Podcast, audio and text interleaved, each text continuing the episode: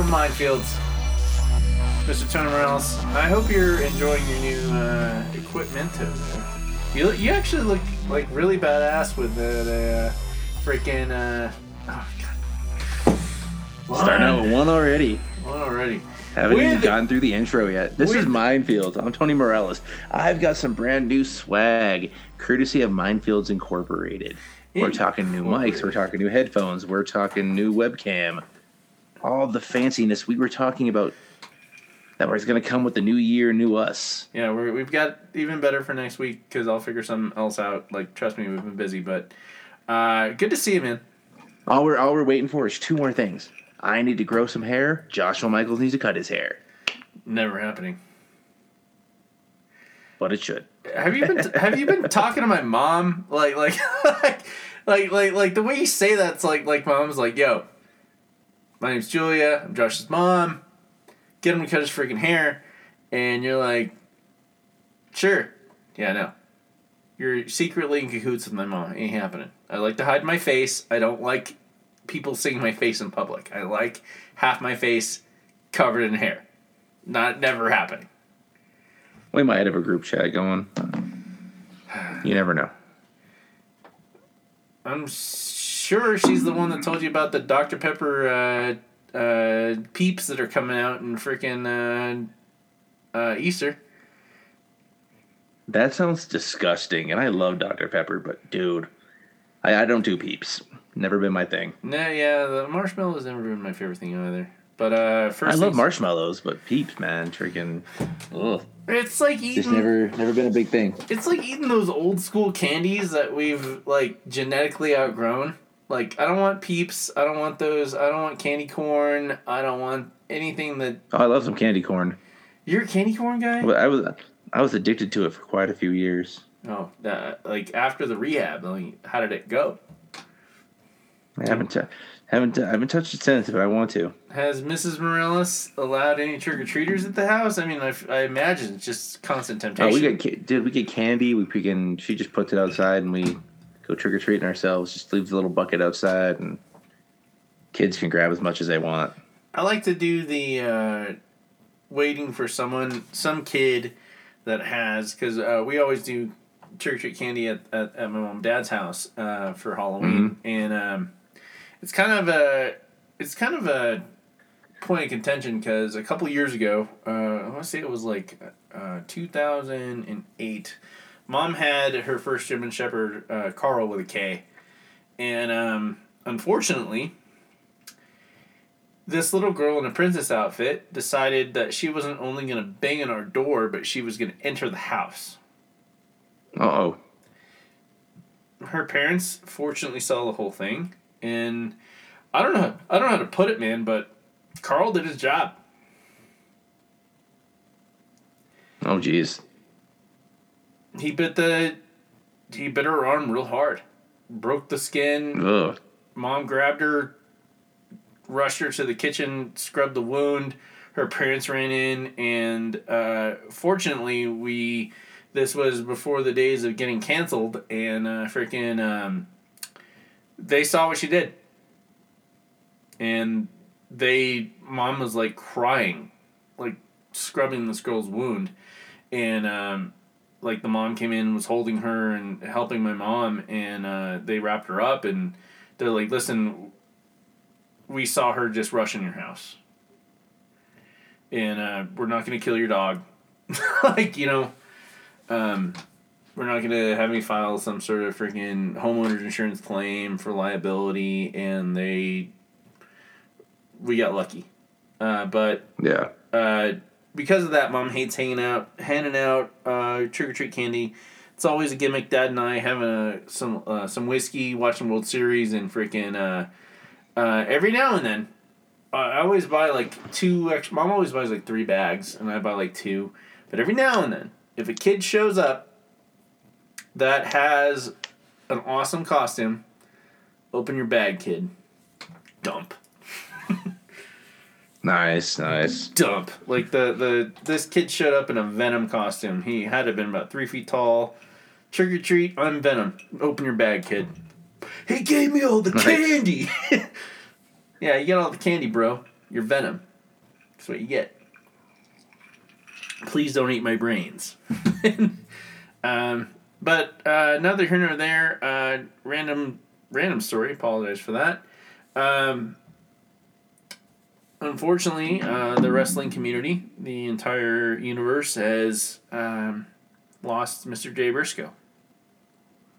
Yeah, no, man, it's uh, that's a tough one, man. Nobody kind of caught everyone by surprise. Freaking car accident. Yeah. One of my favorite tag teams of all time. I remember uh, it was uh, putting on a Briscoes in New Japan match that got my buddy Cody, who was like addicted to WWE. He, he wanted nothing to do with Impact or anything indie. And I put on New Japan and uh, freaking, uh, I can't remember who they were against, but um, one of the Briscoes got slapped on the back and a cloud of dust came up. And he was like, Are those guys just dirty? I'm like, Yeah. yeah, they are. yeah, they are. And, uh, showed him a bunch of other matches with the Briscoes, and he was hooked. But uh, if you don't mind, um, uh, ten bell salute. Yeah, no, definitely. Yeah, I, I hit it prematurely. Prematurely. Sounds about right for you.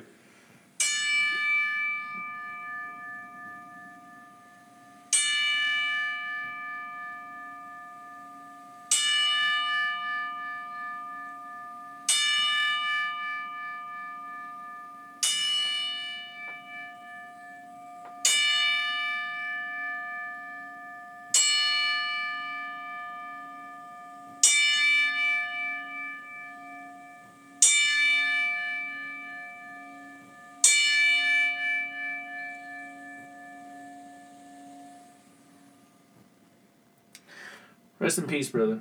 I'm sorry that happened to you. And uh, I saw that his wife posted that uh, one of his daughter needs some serious prayers, and I wanted to repost it. But like I've been Mister I hate thoughts and prayers guy, and I sat on it, and I hope she's okay, man. But um.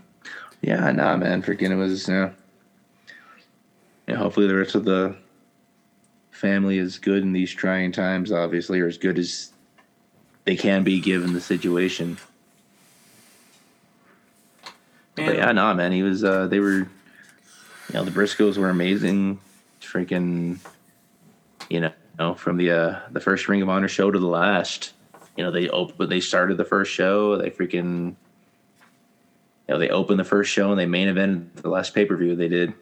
Yeah, they were gnarly, man. They were amazing, and they weren't just skilled; they had so much charisma, and I I don't know. I can only put it in my perspective. I've never lost anyone in wrestling, uh, other than my big brother, um, who we watch wrestling matches all the time. Um, but yeah. um, I remember when I uh, had to go, well, not had to, but um, uh, we got my dad those uh, Broncos tickets, and I had to miss a New Era show. And I was mm-hmm. texting uh, my buddy Age the whole time, like, hey, everything okay? Everything's great. Everything's great. Texting Jeff, everything's fine. Everything's fine. I show up after the show, after the uh, football game ended, and there's blood everywhere. And I'm looking around, seeing blood everywhere, and uh, I remember seeing someone seeing me and running and getting Jeff. And like it was I, I got it, it was one of our greenies I, I, like I just remember him running away when he saw me well, like he saw me and ran away and I'm like what the, what the hell was that and uh, Jeff immediately comes and like getting Jeff's attention or any of our attention uh, during a show or even after is very difficult because we're we're getting pulled in yeah. different directions. And Jeff comes up to me and says, "I just want you to know, Tony's okay and my knees buckled. I love you, man. Uh, and he's like, he's okay. That's his blood. He got cut open tonight, and he's at the hospital. He's gonna be fine. And I, before I even went, I said, ah, he's gonna be fine. Calm down. like, we saw this coming. I can't imagine what it would have been like if you and I were tag team partners for years. Like I've known, Yeah. I, I've only known you for three, and you've experienced something very similar. Um, not on the same level, but pretty, pretty, pretty close. Uh, I saw you punch a, I saw you punch a metal pole as hard as you can. Yeah, I mean, you get you know, you get you get frustrated, you get or you get angry over situations. You got to let that anger out somehow. No, I'm not. Um, I'm yeah. not decrying your, you know, your release. I, it was more of a like. Uh, wrestling is different than the real world, and when you make those connections, it's it's for life. And I really hope that uh, they're dealing well and have the support system they need, man. Because I, I can't I could I can't imagine. I, I almost my knees buckled the fact that you were hurt, let alone dead. Yeah, You've experienced broken neck and not dead. Hell, you've been in a serious car crash, man, and um, one of the reasons why you always drive. I get it. Um, freaking. I just hope they've got the support system they need, man, because that's yeah. I mean, they got you know.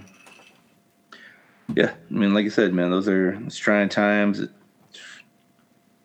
You know, especially when it's an une- something unexpected like that. You know, it's tough, and sometimes you. Hopefully, they've got that. Those people that can they can reach out to, or somebody they can they can call, and you know they just need someone to talk to, or just someone to not talk to. I guess, depending on how people handle situations. It really is a breakdown of how people handle situations, isn't it? And uh, I just hope the best for them, and I hope that they get the same treatment that Brodie got, his family, No, or or better. And not that they didn't do the best they could; they did the best they could. I'm just saying. That's uh. It's it's it's different. Like uh. The best way I I personally can put in perspective is that you know I have a sister. yeah, Have you met my sister? I've I've seen her once. Yeah, but like she doesn't have the same understanding of what wrestling life is like or artist life is like. When you find Yeah. when you find people that are surrogate family that mean just as much, if not more, um, in certain occasions, and um, having to make that phone call or freaking. But uh, that's what I got on that, man. I I, I don't want to get too dark on that because I can spiral. But um, Yeah, nah, man, it's just freaking you know. That's one of those things, man. The Briscoes were insanely instrumental in the rise of Ring of Honor. They were there from day one. Um, they did a lot of great things. They freaking, you know, it's it's one of those things. It's like freaking, you watched them grow up. The first Ring of Honor show, I think they were eighteen and seventeen, and you know they're in their late thirties today. Yeah, so like for those people that were fans, you freaking you literally watch these kids grow up in front of you. And freaking, you know, through all the stuff, you know, freaking they uh you know, they helped many people because they were the guys that you know, while people were going, you know, from Ring of Honor to Impact or to WWE, they stayed there. They were the freaking they were the stalwarts, you know, the the standard bearers for Ring of Honor for years. And they wrestled everybody. yeah, You know, they freaking you know, they made there were uh Seth Rollins actually put without the Briscoe brothers, Tyler Black wouldn't have become Seth Rollins nice. because they were so influential in you know when they did the Age of the Fall uh, faction with Tyler Black and Jimmy Jacobs. and freaking uh, you know, all the if you were a tag team in Ring of Honor, you wrestled the Briscoes. It just was what it was. Right. But so many people came and went from that organization and the Briscoes stayed through the duration of it. You know, they would go and wrestle in New Japan or do a little bit here in Impact, you know, and do some indies with like GCW and whatnot. But they were always Ring of Honor guys, yeah, and that's that says something to the respect they had, and freaking you know the outpouring of support that Jay got from the wrestling community, and you know that that says something, you know, and you know it's you know all I can really say is you know rest in peace and you know thanks for the memories as far as you know a guy I've never met but freaking you know guy loved watching wrestling. You know I last last uh, wrestling show I attended live was Supercard of Honor where the first match where the Briscoes had their first match with FTR and it was freaking amazing. One of the probably legitimately the best match I've ever seen live and I've been to two WrestleManias. Yeah. It's it's heavy, so. man. It's heavy, and uh, I just uh, wish the best for his widow. I remember I was uh, thinking earlier, and that phrase popped in my head, "widow," and I kind of yelled out, like, "Why are you making me think about widow?" Like uh, the writing voice, and yeah, don't do that to me. Like uh, I don't, I don't want to go into that sort of thing, and um, I just hope she gets the support she needs, and I'm sure I'm sure she's gonna get the support she needs, because that's one yeah. of the that's one of the best things about um, wrestling. Uh, whether uh, someone has unfortunately passed, or we get to take care of business. Uh, I remember discussing uh, a recent incident uh, behind the scenes with my father, and he was like. Mm-hmm What'd you guys do? Uh, we self police. No. We we self police. Like it's not one of those things. Like and I showed him the. Uh, he he wanted to understand why, and I showed him the uh, video of uh, Stone Cold versus Triple H in Germany, when that dude jumped in the ring and Stone Cold didn't lay into the guy because he was at the time a face. Yeah. And Triple H took over. It was, it was like, did these guys go to jail? No. no. Um, but that's neither here nor there. It's just more of a we take we take care of our own. Yeah. Um, when Cumby got hurt, we went immediately like into freaking take care of business, do our best, whatever we can do. Mm-hmm. And he's gonna get better. And um, freaking, unfortunately, uh, Jay has passed, but um, here's to you, Mr. Jay, and thank you for all the memories and thanks for the wonderfulness, man. Like from what I understand, like this this gentleman, Clinkety Clink, mm-hmm. was a, a stand up gentleman in the uh, locker room, which is kind of my area because uh, it's where I'm at most of the time, uh, filming and and uh, all the testimonials that poured in, uh, I read, and that's how you do it. Yeah. Manny Lemons told him every time he met him, he was like, "Hey, you're my favorite wrestler." I always reminded him that Jay always told him, "He, you're my favorite wrestler." He might not have actually been his favorite wrestler, but it might have been a fun gimmick that they had together, and he continued. He, like, yeah. he, he made all those. He made the, the memory special. Like uh, every time I go backstage and I see Dorian and he holds his hand, I'm like, dude, you know a hug. he picks me up. He picks me up every time I see Age. It's a freaking hug, handshake. It's uh, Logan and Dakin. Uh, those things matter, and they matter more than most people understand. And if they're not in the business, they they're not going to understand it. And family members don't have those gimmicks. Yeah. But that's what I got on that, man. I'm sorry. I don't mean to get so introspective. That's all good, man. Freaking, you know, stuff like that hits hard, man. Freaking, hopefully, you know, all we say is rest in peace and thank you and freaking, thank you. You know, do our best and, you know, to make those memories matter. Oh, we have a ton of freaking. You and I alone have like a million gimmicks. I've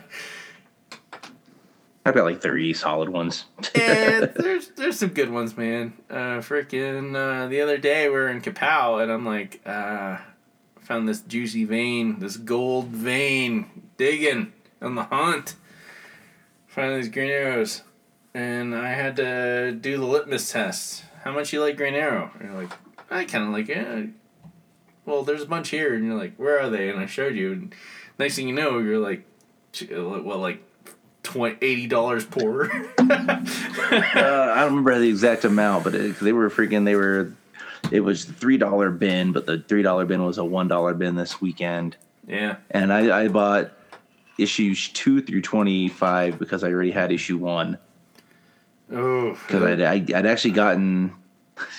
funny enough, I'd I, I'd picked up the first I think 11, 10 or eleven issues at um, at Muse a few weeks earlier, but I had incorrect. I thought I'd had the uh, I'd picked up those issues from the Kevin Smith run instead of the Grell run and from the 80s. Yeah. And freaking so I had issue 1 of that, but I didn't have issue 1 from the Kevin Smith series. Yeah. But I went back and picked up the Kevin Smith issue so I have like issues I think one through eleven of that, and a couple other randos. I think you did twelve on the that one. Yeah, and now I've got uh, issues one through twenty six, and then a few scattered afterwards from the eighty eight Grell run. So, but there's like 135 total, and now I'm like, how many of them can I get? Uh, all of them, and like it, it was at some point it was a juicy moment there at freaking Kapow, man. Like they tricked us to get there because he was gonna get it. He was gonna give me that uh, free spawn box, that short box, and uh, freaking like I think I spent like fifty there. And I'm uh, like I left my phone in the car and I saw something on the wall, grabbed it, uh, and I thought it was a calendar at first. And then mm-hmm. I realized what it was. I'm like, is this what I think is? Yeah, first thorn. Oh yeah, put in pile. First yeah, Zorn. Uh, new X Men Annual one, I think. Yeah, new annual. Um, I got. Um, I mean, like, uh, do you want to talk about the boss, or do you want me to talk about the boss? because that was that was ridiculous. Like, yeah. like that was. I'm trying to think. What, I'm trying to think what else I picked up from there though, because I picked up. I picked up, like I said, those 24 green arrows, and I picked up two other books. I picked up but I can't. I grabbed I grabbed something off the wall for sure, but I cannot remember what I picked up off the wall. And minefielders, uh, if you're curious about Green Arrow, what he's talking about, uh, like like late '80s, right? Yep. And the ones that I thought they were, because uh, wasn't paying too much attention, but uh, if you want a juicy vein, is uh, pre, during, and after um, Blackest Night and Brightest Day, um, Green Arrow. Those were so good. They were so juicy. Uh, we're talking like uh, we're talking juicy the way like uh, Eddie Murphy's describing when he was like, "I want to go to McDonald's." Mom's like, "We got McDonald's at home." She's he's describing her cooking the perfect burger on the griddle, and uh, there was just no toy. like like and and when you get older and you realize like the the real meat and potatoes like yeah that was better. That was better. Yeah. and that's what those books are. Um i got some lady death um i got a lot of i, I think i got nine issues of lady death uh, a couple issues of married with children. I got that ridiculous issue of uh, incredible hulk where uh, Thaddeus Thunderbolt Ross is putting a gun to his head, about to commit suicide on the cover. Like, like. Did you actually read that one yet? No. like I, I, I read all the Married Children's and they were they were garbage, but they were so cool. But like I, I, I got it, and he was just lamenting the fact that he can't kill the Hulk. I thumbed through it, and uh, like it just there was so much ridiculous in the spot at Kapow. So always pay attention. Be friends with your uh, the owner of said comic shop because homeboy called me, man. he called mm-hmm. me. He called me to tell me he was gonna give me something for free. Yeah, but then you came in and you spent that extra money though. So Yeah, but even then, man, I, I, I didn't feel like when I buy. I, I don't know if you feel the same way. When I find comic books, I don't feel like I'm spending money. I feel like uh, just give me the damn book.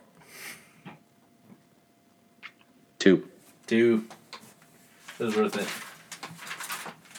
Boiler friendly, two. Just give me the book. It belongs to me. It's going to a good home. Like I've bought in books I already ha- own, and uh, anything else you got from Kapow? Um, Yeah, it was a great time, man. Freaking, uh, like I thought said, I don't remember what else. Because, like I said, I always I grabbed a wall book from them specifically, and I just because I know last time I was there, I picked up the last issue of Detective Comics before, right before Flashpoint, issue eight eighty one. I am trying to remember what I came in for and freaking grabbed. my Zorn grabbed was a wall wall book, and I grabbed another regular book. It, it was, but I think I grabbed something too, but I can't. I feel like I grabbed like a twenty dollar book off of there. I swear 'Cause- it was like an X Men book or something like that. I remember you asking for it. No, it wasn't. It wasn't an X Men book. I got pretty much all the X Men books I'm looking for. I think I found a random new X Men book that I grabbed also, but it wasn't. Uh, it wasn't a more than like a three dollar book. Right? But I, I just can't recall off the top of my head what else I grabbed. It was a good Freaking- hunt. It was a good hunt. Yeah. You had a new Always, good. man. You had a new good idea. We were we usually hit up uh, Raising Cane's and uh, get the good idea, and uh, this time we hit up uh, freaking uh, Little Caesars. And uh, Yeah. yeah, it was it was cool driving around with a fresh pizza, man. Just Yeah, and it was delicious. it was delicious. Uh, their their new crust is as good as Pizza Hut. Like if you haven't been to Little Caesars in a while, we'll figure out how to get a sponsorship on that one, man. Yeah, I mean, it's one of those things you just like. It's like getting good Mexican food, man. You don't want to go to the clean places. You want to go into the freaking into the dirt. You want to freaking find a like bad side of town. Oh, there's a Little Caesars there. It's gonna be the best version of Little Caesars you're gonna get. straight to the ghetto, like you said, for the good Mexican food, man. If they, if you if Exactly. you if you go to a Mexican restaurant in the ghetto and they're speaking English, leave, Yeah, leave. Like it's it, it's just it's just not authentic. Not Yeah. happening. that's not at all. We at Muse, we uh, got our pools at Muse. We got uh, Uncle Ed hooked me up with a book that's already like pricing at hundred bucks. Variant cover of uh, latest issue of uh, Something is Killing the Children. Um, uh, got a variant of a Nightwing 100. Uh, cleaned out my pulls. I can't believe you just got one. Ah, you're not wrong. There was one other cover with Babs where he was about to kiss her, and I was just no. I like the one I got, yeah, especially because uh, we I pulled on all the extra stuff like you know, uh, one bad day and all this other stuff that was there that I needed in the pile, and Yeah, we got a one bad day with Bane came out this week. Um, freaking according to DCComics.com, freaking uh, one bad day Catwoman is coming out this week. it better man because I, I want to see what happened to her. I want I, I just hope it's not like too brutal. like like what is she gonna steal? Like like but at the same time though, like none of these one bad days are anything predictable. Yeah, Not the least bit. Like the the thing with the penguin, um the Riddler really surprised me, but the Bane one, and we'll get in that next week when we're uh, doing new format for video. Uh, to show you the true cross between wrestling and freaking comic books. Um, that was definitely my favorite book of the week. Um, uh, we- nice, nice. we hit up uh we hit up so we hit up uh Kapow, we hit up Van no we didn't hit Vans, we hit up uh freaking Muse. We hit up Kapow. We hit up uh, Eds. What was it? Oh, we hit up uh, we hit up Vault Fifty Four was the other one we hit. with the vo- with the boss. Again, The boss. the boss. Like I, I I couldn't believe this guy existed. He was talking about the boss the way that Bebop and Rocksteady talk about the boss. Like it was it was like in every sentence it was about the boss. He the boss ordered all Yeah, this we're not stuff. we're not talking about Springsteen either. no, no. Thank you for that. My mom still calls him the boss. By the way, And she should. yeah, she That's should. where I got it from. We were talking about it in our group chat. Yep. And freaking, uh, yeah, there's a very nice gentleman that was very excitable and was happy that we were there shopping. And I, I got a couple, uh, two. He was just happy we weren't we weren't in pink shorts. Yeah, and not get the boss to order action figures that we're not gonna buy. like uh, we got in the car and like never bring him here again. You're like why? Like uh, the I, boss. I like the atmosphere, the. It's, like the it- atmosphere. It's a gorgeous store. Like the it- ambiance. and uh, I just I, I think the only thing they're lacking, especially because they're so close to the entrance of Peterson, new Mhm. books. They, they need they need a new book style. Li- Like these dudes leave it like it and like you've lived on military bases your whole life. Um, Yeah. What's the worst? Let me phrase this. What is outside the military base the worst part of town? Yeah. the worst part of town. Uh, like, uh, y- like the the whole reason that uh, frickin' uh, Beavis and Butthead went to Highland High School was because Mike Judge lived in Albuquerque during high school, and the worst school in town was Highland, right outside of Kirtland. And um, Yeah. frickin' uh, every base I've been to. If you had to go to school off base, you were in the school like a block away, right outside the gate. It's the worst. It's the worst school in town.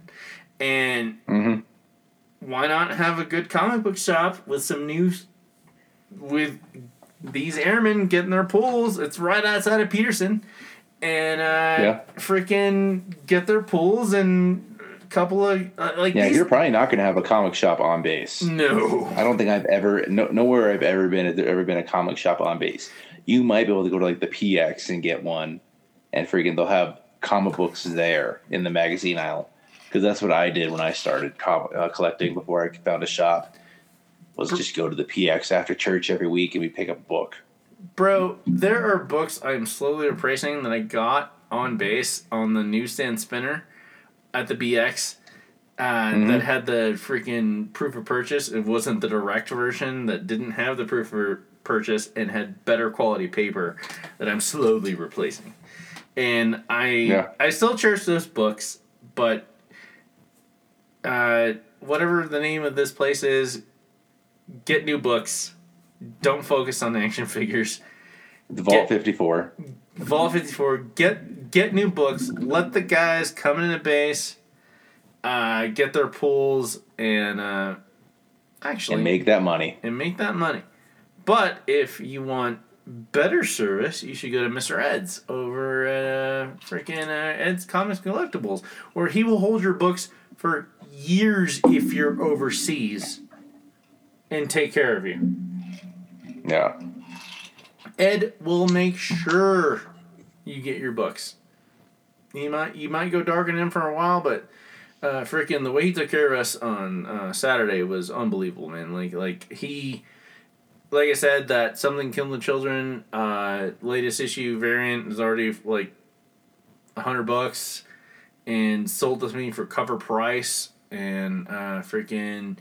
Uh, gave us our choice of the freaking um, all the covers for Lazarus Pit. Um, he put books in there we might want. If we don't want it, no harm, no foul. There are most comic Yeah. books, most comic book shops will be like, it's in your comic book pool. You, you better buy it. He, he'll be saying he'll always say no harm, no foul. Yep. Even if it's something that, you know, you decide you just don't want anymore. Takes that off, no problem. No problem. But yeah, no, we hit the yeah we hit Vault fifty four, then we hit there. Actually, we hit we hit started off at Muse, and freaking kind of get most of my Marvel stuff from Muse, and then freaking we hit Vault fifty four, then Ed's, and freaking Yeah, I get yeah, all did my that while still accruing my freaking uh my slowly building up my Iron Man collection. It's a it's a it's a amazing Iron Man collection. You started out right. You got the you got one right away. Um, But real Yeah, quick no, though, that, that was that was a turning point. I think I only had like four or five when I got issue one, that's why I felt guilty. Uh, and now I'm about halfway through it. I had to do the litmus test when I found that juicy vein of freaking Green Arrow. Like, how much you like Green Arrow? Because I'm worried that if I show him this, uh, we're both gonna walk out eating ramen for the next week. I mean, nothing wrong with that. I'm happy. That's why I enjoy Little Caesars. That's why I enjoy Little Caesars so much. Reminds me of the lean times. Oh, lean times. I feel it, man. Freaking, uh, I was uh, showing my mom because uh, she, uh, I hung out with her a couple days ago because uh, my dad completely effed up and uh, split the dogs up. Left one dog and not the other. Took one to the New Mexico and uh, I went and stayed a couple of nights over at the house and watched a bunch of horror movies and um, we were. I was going through some photos and I came upon that photo of that uh, awful awful freaking Whataburger uh, uh, patty melt. I'm like, this looks different, right? like they get a Whataburger Yeah. in Colorado Springs, and the Whataburger patty melt I always get when we leave uh, SCW. It's greasy. SCP? SCP, yes, and uh, freaking, it's covered in grease. It's delicious. And this one was like, no grease. And I sent a picture to you. and I'm like, is this what I'm? Is this wrong? And you're like, yeah, you're wrong. It's wrong. So if you're in Colorado Springs, what you're getting, well, Whataburger isn't the right stuff. I And felt even if it is the right stuff, it's still not great. I felt like I had to do a public announcement for that. It's just not the right stuff from Texas. It just ain't. But still, man, just ugh. But then we hit. Uh, Like, if it's the only thing in town, you got to do what you got to do. But dang, Yeah. But uh, we hit up uh, the uh, what was the last one? North Union. I'll look up the name. Uh, I'm always. I, I've never remembered this this book's this place name. REC. REC had nemesis for us. Yeah, you freaking you, you ended up calling him because you had to have the book. Had to have nemesis, man. You freaking nowhere else had it. No one else had it. Everyone else was sold out. Muse, Ed's, uh, the boss, sold out. Yep. Kapow, You kept sold asking, and they kept saying no. Found it there. Uh, I, I thoroughly enjoy the conversations I have with that gentleman there. He is always so enthusiastic to meet everyone that comes in the door. Is it Um, Ramon? I can never remember his name. I want to say his name's Ramon, but I'm not sure. I say we call him Ramon and then tell him we talk about it on the podcast and that his name is Ramon. I'm pretty sure that actually was his name. You called and talked to him because you were like, "Let's go." Uh, you want to go to Heroes and Dragons, and I was like, "REC's right by your house, Yeah. so we might as well just go there." Well, uh, Ramon. Because like they've got, they, they, I don't, I'm not a huge fan of their back issue selection, but they've always got like one or two wall books that I'm like, "Oh, I want those wall books." Oh, they always got great wall books, man. And they, they, they hook up their customers. They've got all great new issues. And uh, freaking hmm uh, Ramon, he is always a, a cherished person It's not gonna be. Ramon, and I'm gonna be. I feel bad afterwards. He actually is a really good dude. He's Ray. I think I think he'll get a kick out of it we call him Ramon on the podcast. But yeah, if we're gonna do that, I actually want his name to be Ramon. Otherwise, I'm just a jerk that doesn't remember the guy who freaking sold me comic books. I can't remember the name from uh, the dude from Kapow. though I didn't pick up. Uh, though I didn't pick up. His, oh, his name is Martin. Martin. That yes. one I do remember because he looks like a Martin. He definitely looks like a Martin. But uh, yeah. I mean, I feel bad. I didn't even pick up anything from this this time. But I uh, last time I picked it up, I picked up the uh, the Batman the animated series grappling hook that I've been looking at for like a year. That was still there. We gotta get you the freaking grappling hook for eighty nine, man.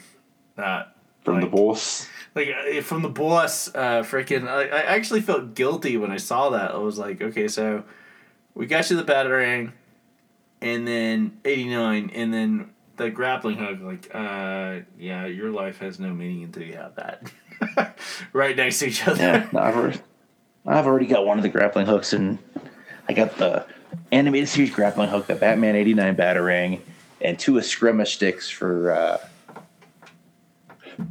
from a Batman uh, Nightwing. Arkham Knight. Yeah, I gotta say, man, I'm freaking jealous. Like the those are gorgeous. Uh, Slowly building a freaking armory, it's it's funny, man. Like we've talked about it before. like our good old buddy Wade. Yeah. We've talked about it before, but freaking uh like when we pass, I feel like our children are gonna have like a knockdown drag out about who what belongs to who. um the Morales I, I, I've, I've got one son, so he I have- gets it all. I have no sons and freaking it's gonna be a fight because Minefields is gonna be an established institution and our library is gonna be fought over. Oh yeah, It's gonna be fought over. Yeah, we got everything. this is true. This is true. It's gonna we got be a lot anyway. my spawn. Oh, we have everything. I keep on freaking. I keep on everything. You say we have everything, but I, every week my stuff, my uh, collection grows. So Oh, dude! Like last week, like freaking at Kapow, I got like three Married with Children books. You know how I've been on the, the hunt for any now comic book, and Mhm. those are the ones I read that night. yeah, like uh, I had Nightwing that night, and I I read that one last. like uh, hmm I didn't read it till yesterday, just because I freaking I kind of wanted to, kind of like the idea of waiting, till, you know, saving that one for one of the last books, just because it's so good. that one. I don't know. We want to take a quick break before we get into the books, or do you want to talk about uh? Well, we, we got a couple more things to talk about anyway. We freaking got a, you know, we got today's topic of the day actually. Let's do that. we had a you know I brought up a interesting question. You know, we got a you know we we just finished up um you know Black Panther, Wakanda Forever. Then we got Ant Man coming out next month. Oh, But you know we're talking about all these good Marvel movies these days. You know, but nobody ever talks about the the bad movies that you know, you like. You know, I caught this off another podcast, but it was just a a regular regular podcast. But I thought it would be kind of cool to talk about the uh, you mean a the podcast? top that- the top five back uh, bad movies that you secretly enjoy that are comic book movies. but you were listening to a know, everybody- podcast that wasn't as good as New Era Wrestling, which is coming back Oh, my, March my, 11th. my wife my wife was watching it and I happened to overhear it and kind of was like, huh, what is this? That's how I end up in, interested in TV shows like Abbott Elementary, which I wouldn't have watched otherwise. Oh, Abbott Elementary is hilarious. I watch it all the time. Oh, that It's book- amazing. that, that like I've I've watched every single episode like three times. It's it's as funny as like Night Court and Thirty Rock, like in Seinfeld. It's got so much rewatchability. Oh, completely and utterly. But yeah, I thought it'd be kind of fun to just be like, you know, everyone talks about, you know, how good these movies are or bad these movies are. But like, what are the ones that like you know are bad, and then you turn around, but you still enjoy? You still find that you you'll still find yourself rewatching them. Oh, I agree. You know, like one of my favorite movies of all time is freaking uh, the Jean-Claude Van Damme Street Fighter movie. oh my god, that It's movie. it's utter garbage, but it's amazing Raul Julia was or, amazing. or you know, since we talk about wrestling so much, how about Ready to Rumble? Ready to Rumble. is- Garbage movie, It's one of the but it's funniest. classic. I will bust you. it's one of the best lines of the movie. Like like like, Yeah. like Sting like sitting there while like fake Eric Bischoff in his cowboy hat stalking around him. like, yeah, I'm not doing this. I'm not doing this. and uh, but yeah, this was this was a great idea. And uh, you want to go first? You want to go? You want to go tete a tete, or you want to do full Yeah, list? let's go. Uh, let's go back and forth. What's uh, what's your number five? My number five is Tank Girl. Really? Why is that? Uh, Tank Girl is a very um, specific movie. Like this is a, a specific movie that you will find that is very popular among goths and industrialists and people really into metal. Uh, Lori Petty. Uh, if you're not familiar with Lori Petty, you've probably seen her in A League of Her Own. She was Scout, uh, the one that did wasn't as good as uh, Gina, and um, she's got a tank. She's in the wastelands of Australia, and her boyfriend is a hybrid human kangaroo played by Ice T. The bad guy is Malcolm McDowell. really? the bad guy is Malcolm McDowell, and there's some sassy scenes. Um, but uh, Jamie Hewlett, who uh, created Tank Girl, is actually, uh, uh, to my surprise, about 15 years ago, um, the guy that does all the artwork for the Gorillaz, You know the uh, the the music band, and Yeah. it's it's such a hilarious movie. It's completely out of left field, and she breaks fourth wall before Deadpool ever did, and it's just a lot of fun. It's it's a very specific type type of artwork that Jamie Hewlett did, and uh, the music the movie is got a wonderful soundtrack, and it's really bad. Like like it's something that I, I and under no circumstances most per people can digest. Like what the what Yeah. am I watching? And uh I I had a couple of like third prints or fifth prints or uh, in a couple of cases like ninth prints of ninth of uh, Tank Girl. Uh, my cherished Okay. my cherished ones are like the director cuts where they reprint the original ones and show some of the artwork they didn't use and some Hewlett like um, comments on things. But uh, it's wonderful. It's a lot of fun. Um, do not, under any circumstance, try to find a streamer for it because you ain't gonna find it.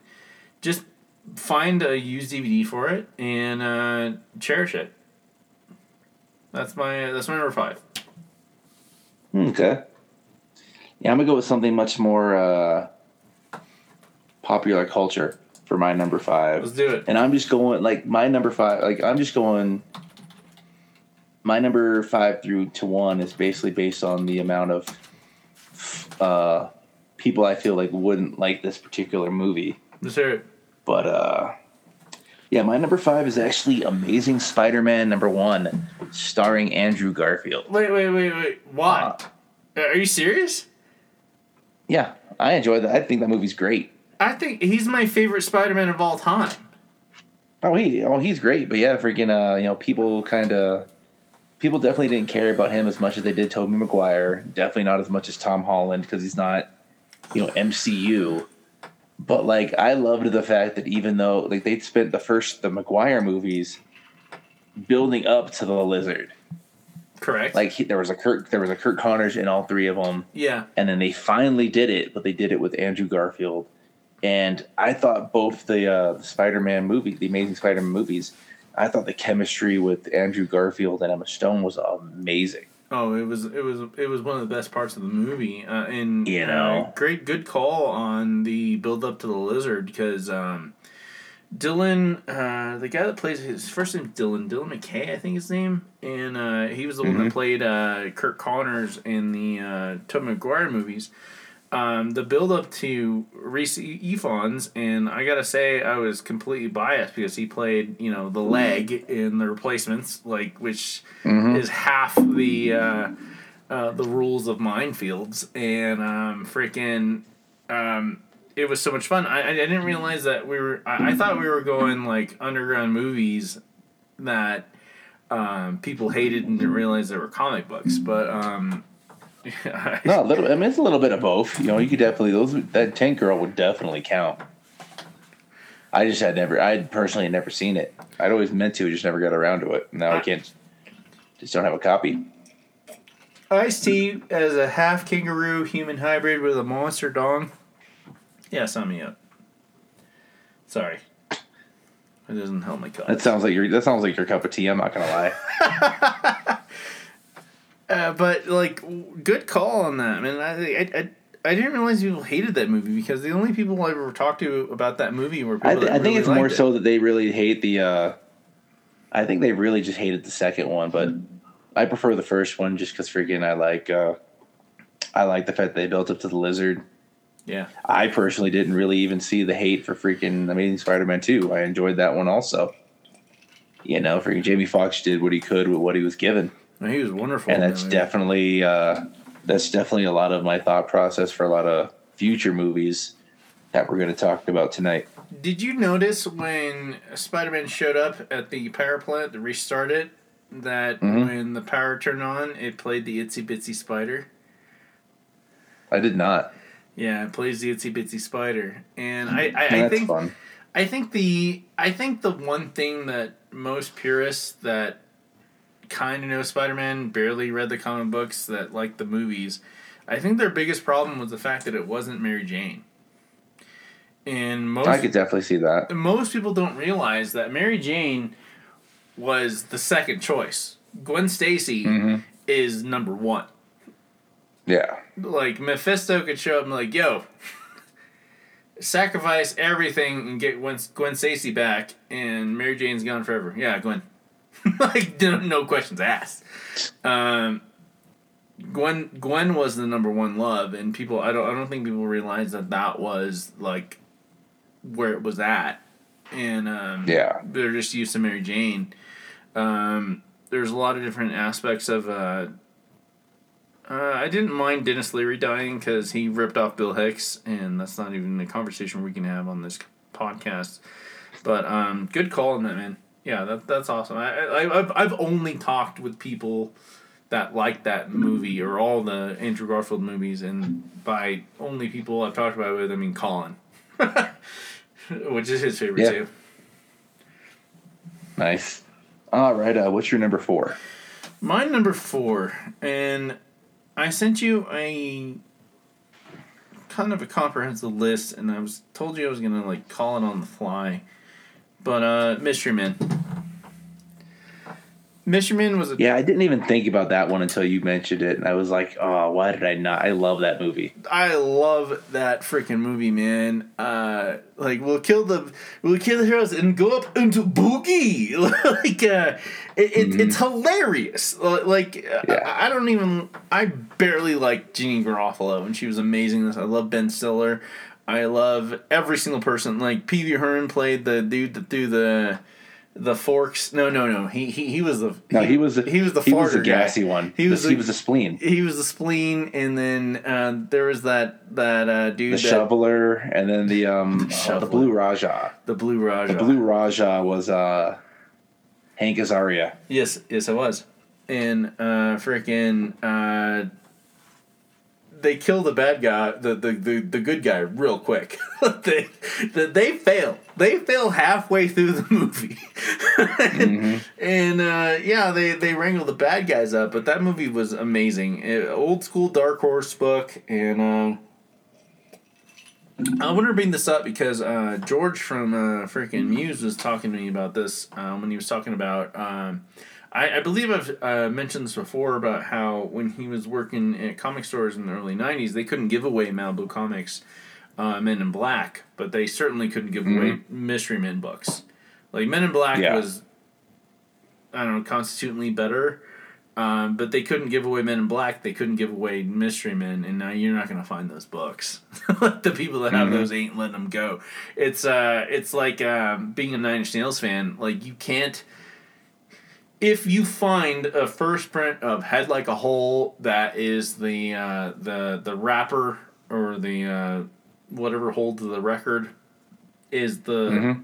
the poster.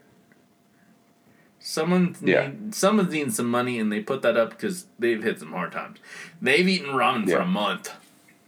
They've eaten ramen for a month, and they haven't paid their electricity bill in a while. And uh, if you find those books, good luck. And, and yeah, good luck. But Men was amazing, and I saw it in the theater. Yeah. I saw it in the theater and didn't realize it was a comic book. I got like the graphic novel, obviously against the mm-hmm. rules now, but it before the rules were established. But um, yeah, Men. What you got next? All right. Um, number four is definitely one I mentioned on the podcast before. I'm going with the first Suicide Squad movie. Uh, I was wondering. I thought that was gonna be your number one.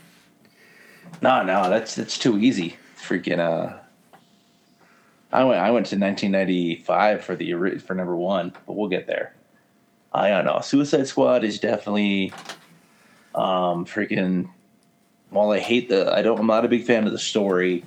The casting is, with the exception of the villain Enchantress, is perfect Oh, it's perfect. Every single person was great. Every every every person every person in there is there for a reason. You know, they freaking they utilize what they got. Freaking uh you know, El Diablo was great. Freaking dead Will Smith as Deadshot was phenomenal. You know, Margot Robbie as Harley Quinn is basically iconic at this point. she redefined it. Oh. And uh, you know, the only other per- the only person equal to Harley Quinn, I would say, is Viola Davis as freaking Amanda Waller. She's the best. You know, but yeah, I mean, freaking, you know, love it. Um, the story is basically the story's where it falls apart.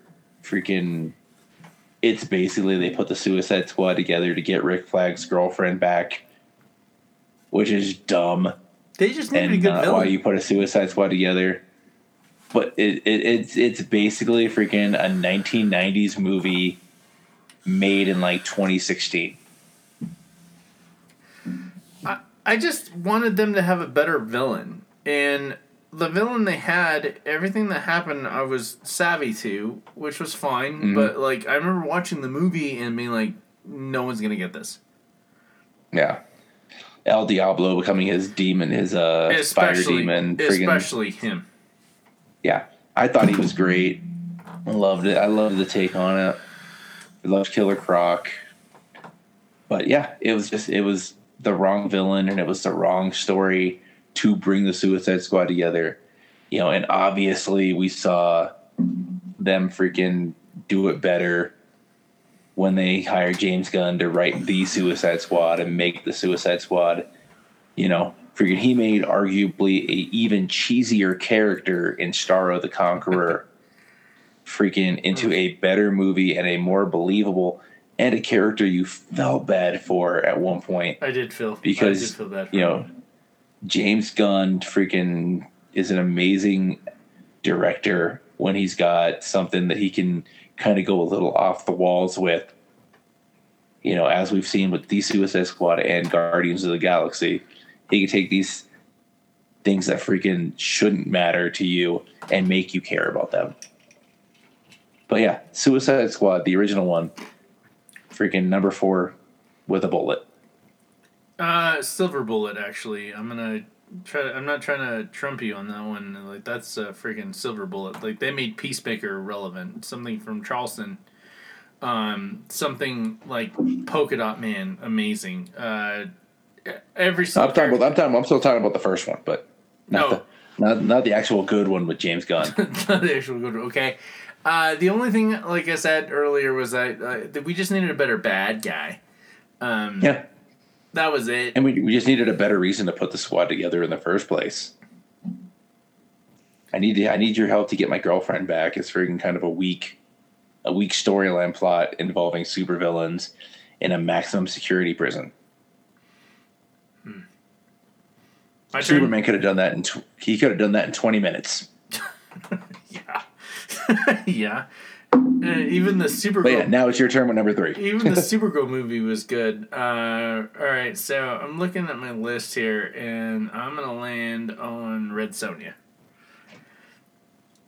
Uh, Red Sonja got Nice. decent reviews, um, but uh, the problem was is if you gotta watch the making of it, is that uh, Arnold Schwarzenegger was tricked into being in this movie. He was told Really? that he was supposed to be someone that was a side character that was only supposed to be in the movie early and had only like one or two like instances where he was actually integral to the story. But Dino De Laurentiis uh, filmed everything he did and made him a bigger character and tricked everybody into thinking this was a Conan the Barbarian movie. and Nice. I don't blame him. like, like you do what you gotta do, but uh, uh, Conan, like uh, Arnold was tricked. This was a uh, a- short cameo he was gonna be doing, but he was not gonna be. He was not gonna be Conan. But they never Mhm. really truly named him in the movie, eh, to the point where it wasn't Conan. Working with Yeah. uh, Brigitte Nielsen as uh, Red Sonja, and of course we had uh, little Ernie Reyes who was Kino, and uh, freaking uh, Turtles Two. He was actually uh, he played Donatello uh, physically in uh, part one, and um, that was a fun movie, man. like like you you can't negate it. Like go get the Yeah. crystal. Like the, they they did the they even ripped off frickin' uh, Enter the Dragon with the the mirror scene, and. Uh, Okay. why not? Okay, so they trick Arnold into being in the movie. Uh, uh, just at a lesser, lesser sense, uh, Arnold was um, at the same time. Him and uh, Stallone were at the same time at a war to be who was the best person to be the most biggest baddest action star, and uh, Stallone heard the interview he did. I think it was on the Tonight Show, or uh, or or no, no. He on the Tonight Show, Arnold said that he had let it leak that he was interested in being the main character in Stop or My Mom Will Shoot. Mm-hmm. And he had no intention of being in this movie, but he leaked it that he wanted to be part of this movie, and Stallone did everything he could to take it from him. God bless him, he got it. but uh, um, yeah, Red I don't know if Sonja. that's a blessing, but Uh, these yeah exactly and um freaking when it comes to Conan and Red Sonja, it comes down to uh the paintings on the cover. Like uh, I don't know if you I, I forgot to mention this to you, but I, I bought a I bought the uh, first issue of Chaos Quarterly over at Kapow, and that was a Julie that was a Julie Bell cover painting of Lady Death, and Julie Bell Oh, okay. is one of the best fantasy artists there is of all time. Uh, she's married to Boris uh, Boris Vallejo, I think. Uh, Boris something. Um, we've been drinking, but it's Boris something. You- If you see Boris on it, that's his wife. And um, Red Sonja was a lot of fun, man. They didn't go nowhere, Nice, nice. but uh, whatever, man. Your turn. all right. Number three, I am going for the New Mutants movie. Oh hell yeah! Freaking, uh, you know, I, I, you know, it, it took years to be made. Freaking, I think it got pushed back three times, maybe even four. Yeah. Um, it was, you know, a victim of the freaking uh, the Fox buyout to Disney. It was. Um, you know, in all honesty, like it wasn't necessarily an X Men movie, but in and of itself as like a standalone movie, I didn't think it was bad at all. Um, I love Anya Taylor-Joy's, I think that's her name, her portrayal of Magik, Illyana Rasputin. Yes. Um, I thought Cannonball was a little a little weak for, you know, his uh, his position as a team leader, but I that's enjoyed. neither really here nor there. I enjoyed that about him because, like, being the Southern kid as part of this asylum, I liked watching his development. But like, uh, and I'd seen the development in New Mutants because I read them all.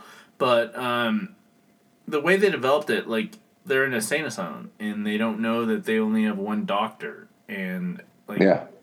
I, I remember you calling me uh, about this because uh, I messaged, "Hey, I just got um, uh, gonna watch the Mutants because I was at my folks' home and uh, just got it from the Red Box." And you're like, "Hey, warning, it's dark."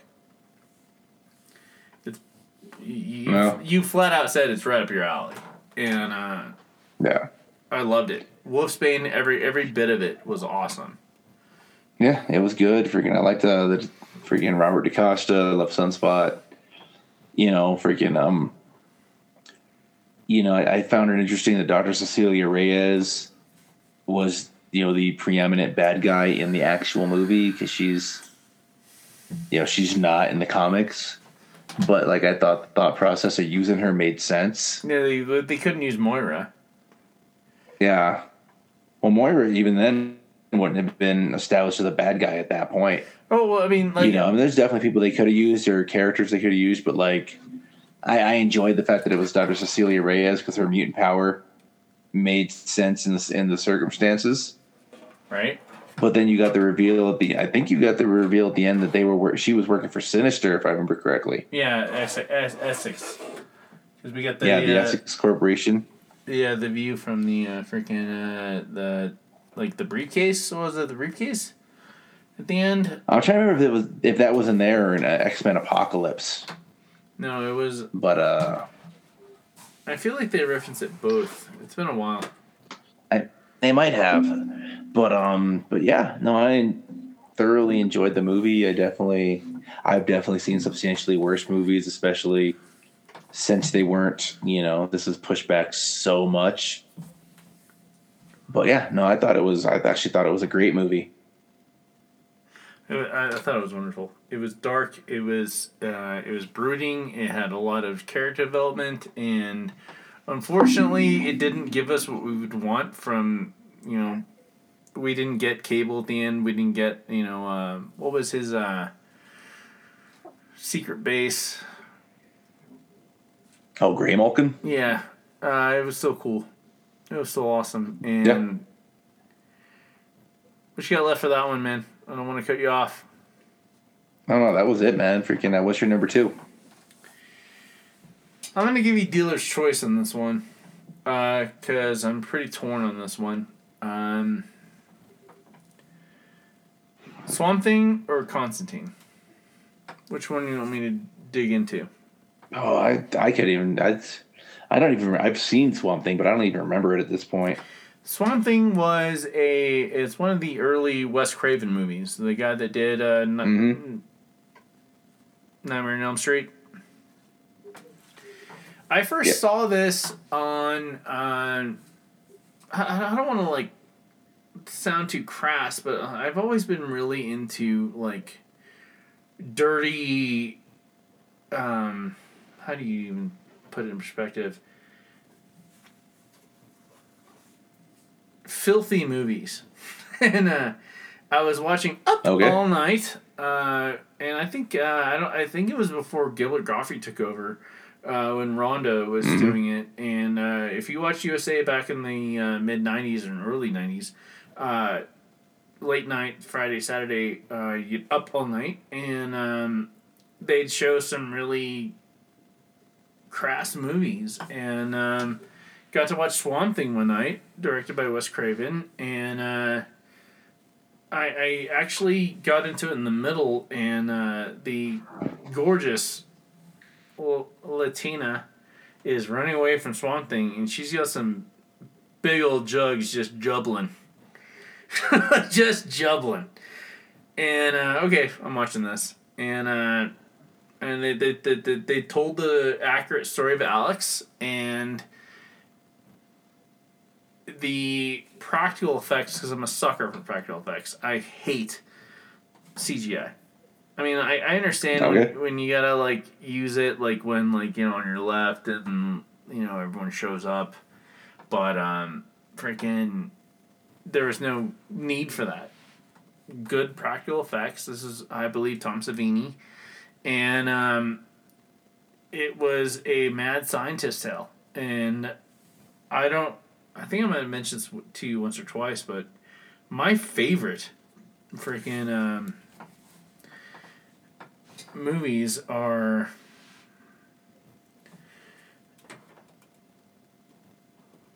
Mad Scientist Cells.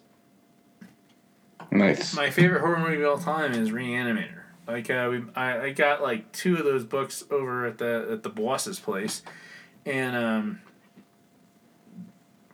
that's a mad scientist tale. I like mad scientists, and uh, that's where I land for number two. What you got next? Uh, let me see. My number two. This uh, freaking. I'm sure I remember his name is. I was about to jump out, bust out his name. Freaking uh, the Seth Rogen classic, The Green Hornet. Ooh, that's a that's a Freaking, bold I- choice, Love that movie. dude. I saw it in the theater. I, I, I couldn't wait I- for it. Yeah, I I never I didn't watch it in theaters, but like I remember watching it. Uh, I think I caught it on TV initially, and then I had to run out and get the DVD. And I think I watched that DVD legitimately four times in the next week or two. Dude, the fact that my car Just doesn't have a freaking loved it. The fact that my car doesn't have a freaking record player means my car sucks. like, like he, he he had. I think it it's the fact that you have an OU fi- a license plate Is that, that's why it sucks. But Uh, now you want to get in a fight. ah, I'm gonna win. I don't know, man. Uh, OU, come on. we used to say, "Oh, Jake. Hager graduated from OU. The the same year I graduated." Exactly.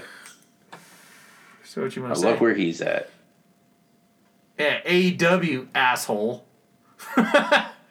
yeah, no, Yeah, no, he's, no, he's somebody's sidekick. no. That ain't three. Oh yeah, That ain't three. that's totally three. That ain't three. You did it. uh uh No. Abuela abides. Abuela abides. Uh, Abuela, Abuela also uh, confides, and you ain't. No, we ain't counting that as three. Uh uh oh no, we totally are because it ain't my fault you slipped. I didn't slip. I definitively said that out loud. You, you, you ain't hating on my alma mater. Absolutely not. I ain't taking Oh, I'll no. hate on it. I'll hate on it all day long, dude. Ugh. You Ugh.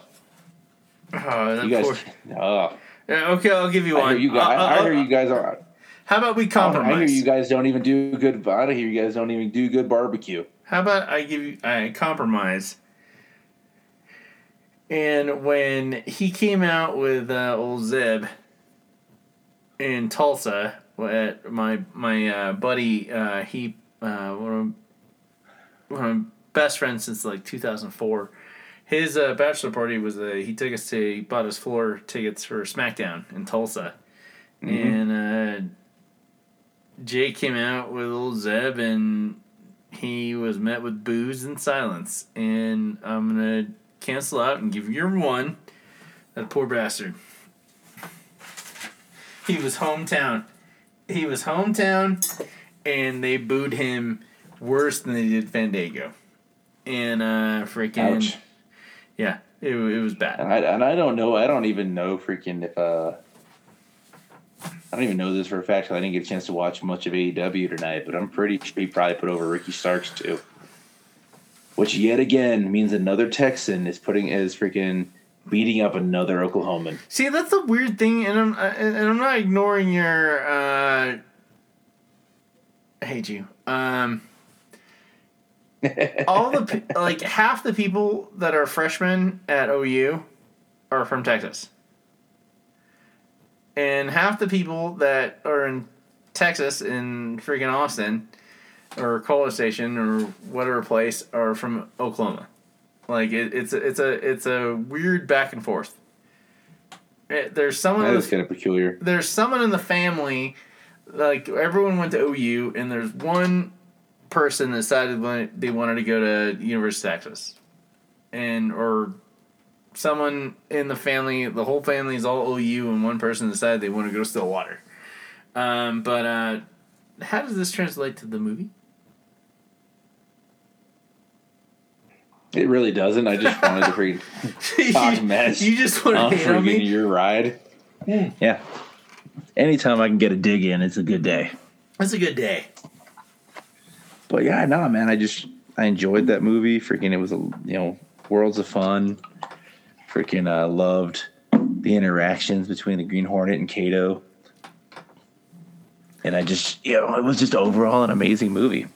It was a really fun. I don't movie. think I don't think it deserved the hate it got. It didn't like uh like the pro- I, like what really bothered me about it was the fact that right before the movie came out, Kevin Smith did a twelve issue. Uh, uh, I want to say it's twelve issue. Um, because I've been drinking. Sorry, my fielders. Uh, but Kevin Smith finished up a twelve issue run on Green Hornet, and uh, uh, Okay. from from Dynamite. Killer painted covers, Alex Ross. I mean, like the whole nine yards and uh, they integrated all the history uh, sporadically in the in the books. Like you know when you open the book and like, hey, this happened last issue, but it was more of a like. Uh, um, do you know what the Green Hornet is called? The original Green Hornet from the '60s is called in Japan. It's What? called it's called the Kato Show. Oh, nice. It's called the Kato Show. Those guys didn't give a That's fun. those guys didn't give a flying frick about frickin' uh, the Green Hornet. They wanted to see Bruce Lee, and um, Yeah. frick, uh, Can't even say I blame them. You know, can't blame him. Uh, the way he established himself was uh, one of the first episodes. He was supposed to break into the warehouse, and he was gonna jump off one of these boxes onto another box and beat up a couple guys. But what he did instead was he broke into the warehouse, jumped six feet in the air, kicked the lights out of the freaking sky. Like, like like he just jumped up and boom, kicked out the kicked out the lights, and then flipped down. It's it's a it's a movie trope they've done so many times, um, Mm-hmm. because Bruce Lee was like, "No, I'm the star of the show." like, he might have been driving the car, um, but Yeah. like good call on that man. Like uh, I still say like uh, I, I need a record player in my car. And to get that license plate off. Ah, Ain't nobody gonna buy the Green Hornet being from Oklahoma. It's just not gonna happen, man. That's fine, man. But freaking Dynamite knocked it out of the park, man. Dynamite knocked it out of the park the way that IDW does with freaking Turtles and G.I. Joe and Power Rangers, man. They they know what they're doing. They get good editors. And, uh, yeah, I, I, really... I I don't appreciate people that saw that movie and hated on it. It doesn't make sense to me. It was a good movie. Like, why would Yeah. you why would you hit on something so fun? Yeah, no, it was definitely. Uh, I loved it, man. I thought it was personally phenomenal. Like I said, it's freaking. First time I saw it, I rewatched it four times in the next fourteen days. Uh, before I give my number one, I want to give my couple of runner-ups. Um, the Mask. A lot of people. Oh yeah, A lot of people. classic. A lot of people know the Mask is a Dark Horse comic, and um, we all know what happened for Jim Carrey for that. Just because people didn't like it, Mm-hmm. and it wasn't the biggest hit for him. It was like within like the like the same year Dumb and Dumber came out. Um, uh, Abattoir, uh, directed by Darren Lynn Bousman, who did uh, uh, the second and third Saw movies, uh, Repo! The Genetic Opera, one of my favorite movies of all time. Um, God, I am. I'm really here. Uh, Judge Dredd, or I made a decision. Judge Dredd, another runner up. Rob Schneider was the perfect, ridiculous sidekick, but my number one movie that people don't appreciate is Spawn. And I was slaving over this today because you, you pressed me on it. And Mm-hmm. freaking when I saw Spawn, um, I bought. I recently tricked my grandfather into buying me uh, Marilyn Manson's Antichrist Superstar, and my dad didn't want me to have that record. Okay. And Grandpa went to bed. He was visiting us in Alaska, and my dad beat the dog shit out of me. like you, you, you, you lied to me. You, you- and Yeah. but he specifically said, you don't know how much of a blank slate your head is, and you might not be able to get something introduced into your head out. Which Yeah. I, which I completely understand now. But uh, the Marilyn Manson. But at the time, but at the time, uh, yeah, it was like what, like 97, 98? yeah. And um, uh, the second track uh, on the son- soundtrack was uh, "Long Hard Road to, Long Hard Road Out of Hell" by Manson, which I'd listened to a million times. The first track was "The Crystal Method" uh, versus uh, "Filter." Um, "Can't You Trip Like I Do," and so I was introduced to a lot of different things with Spawn. Okay. McFarlane wanted the soundtrack to be completely as original as it could be. So what he did was he commissioned all these electronic artists at the time, like Atari Teenage Riot, um, Crystal Method, um, wow, there was Incubus and uh, God, like he he paired Prodigy. He paired electronic artists with metal artists and made Okay. them made them do duets. Like, and what they did was was like one person, one band would send like the meat and potatoes, the other. Like uh, you're the prodigy, you made the meat potatoes the song, and then you send the meat potatoes the song minus like blank spots where he would start jamming, just jamming. So I got that record, and I got introduced to experimental concepts. Like we're talking, um, wow, uh, Slayer was on that record. I, we're talking so many uh, orbital. Uh, so many great people were on this record, but then we get to the actual movie, and um, uh, my dad, uh, his buddy uh, at a shop uh, on bass was uh, this guy named Mr. Helvey, Mr. Roger Helvey. Uh, shout out to Mr. Roger Helvey. And um, he knew how much I love Spawn. His Okay. buddies at work knew how much I love Spawn. That his uh, his chick friend Miss Kim, uh, she went and bought me a bunch of Spawn comic books at a comic store. Like we're talking like twenty five through like thirty.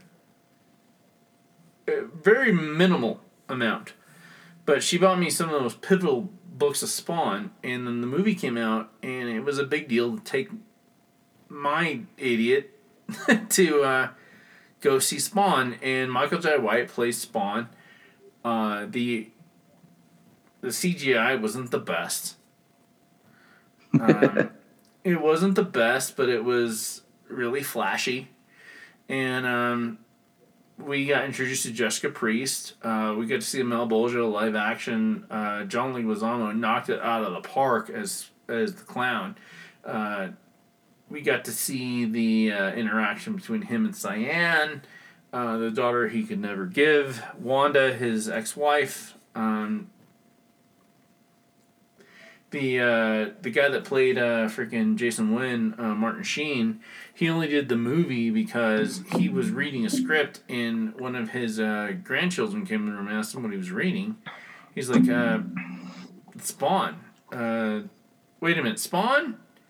And his grandkid popped. Like, who are you going to play? Jason Wynn. And it, it's his grandkid that convinced him to do it because he wanted to to be in a movie his grandkid could see that he was popping for. And of course, Michael Yeah. Jai White is one of the best action movie guys ever, and freaking. I, I I wrote this down earlier. I'm looking at my notes, and um, I was under the impression, and I was so blinded by my love of Spawn, that everyone that had seen it thought it was the best action movie that ever happened. like I was so blinded by my love of Spawn.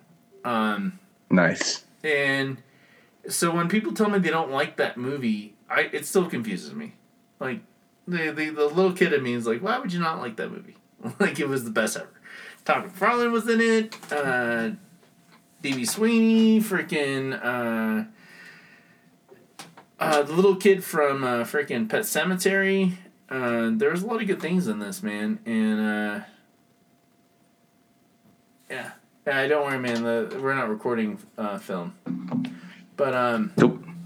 uh, that's I, I I literally slaved on this one because I I am I only landed on this movie because it's one of my favorite movies of all time. I've got it on VHS. I've got the director's cut on VHS, the regular cut on VHS. I've got the animated series, the regular animated series, the cut one, the special one with the lenticular cover as well as well as the lenticular cover of the. I've got everything.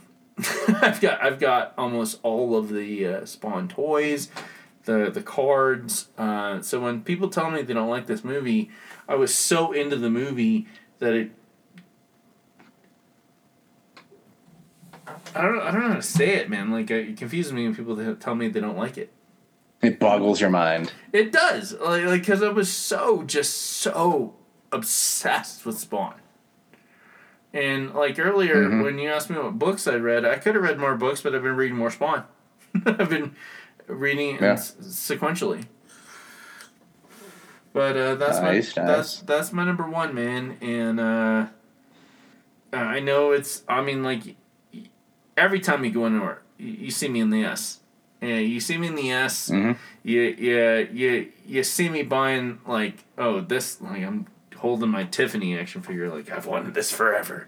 and, uh, uh, This is true. This is true. freaking Spawn is I thought that Johnny was my number one uh superhero wise that uh freaking Spidey no it's Spawn it's Spawn it's always been Spawn I found him in I found Spawn in uh, fifth grade when this guy named Rob he was a Mormon kid that had like eight other freaking brothers and sisters brought the first nine issues to our field day, and I'd never seen it. I'd read Spidey, I had a couple of them, but he brought in Spawn, and he, and I sat there and I, while everyone was like playing video games and playing card games and Twister and going outside and playing soccer, I was inside reading Spawn over and over and over until I had to give him back. Nice, nice. That's what I got, man. Alrighty. Well, let me um see.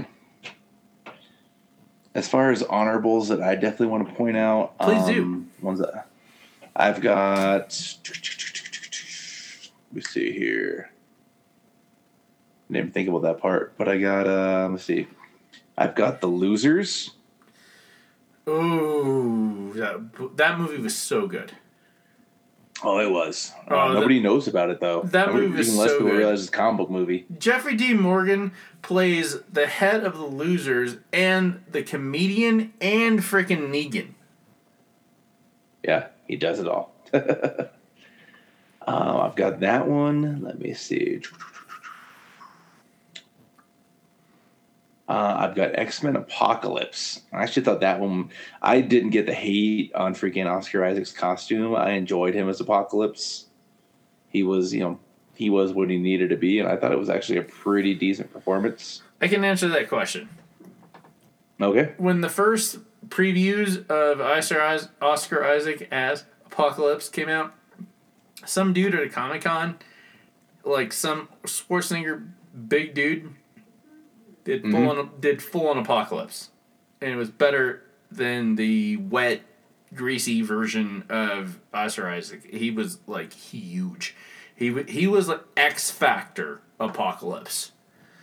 And he, Oh, nice, he, he had to have been about seven feet tall with the boots he was wearing and um and the, the meme was that like yo this is Oscar Isaac or this is you know Marvel movie but this is real life you know, like he knocked it out of the friggin' park like it like it didn't Oh, okay. it didn't make any sense seeing the real life version of someone did in their basement or their garage compared to like how little Oscar Isaac was uh yeah Apocalypse needs to be big big and uh, I, I hope that answers that little qualm there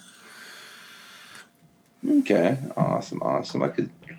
Yeah, like I said, that make that makes sense. Freaking. uh But nonetheless, I actually enjoyed X Men Apocalypse. We got some debuts. We got uh, Olivia Munn as Psylocke. I thought really worked well.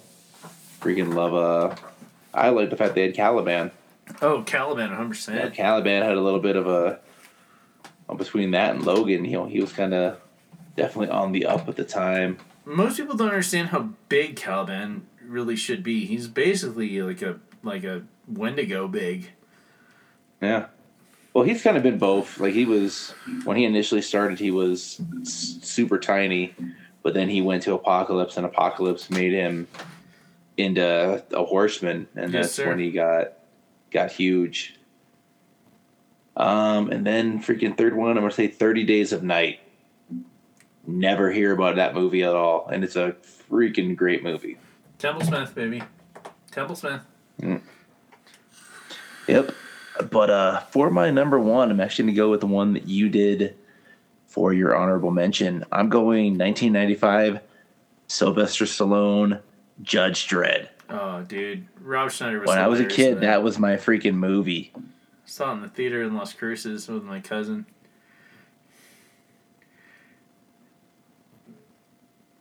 Those books, man, like uh, anytime like you find a Judge Dredd book, you buy that. you buy that. I've alerted you to so many Judge Dredd books when we were on the hunt. Mm-hmm. Uh, it's just Judge Dredd, no question asked. put in the put in the pile, like just Judge Dredd. Yep, just do it. Just like no questions asked. Doesn't matter. Yeah, exactly.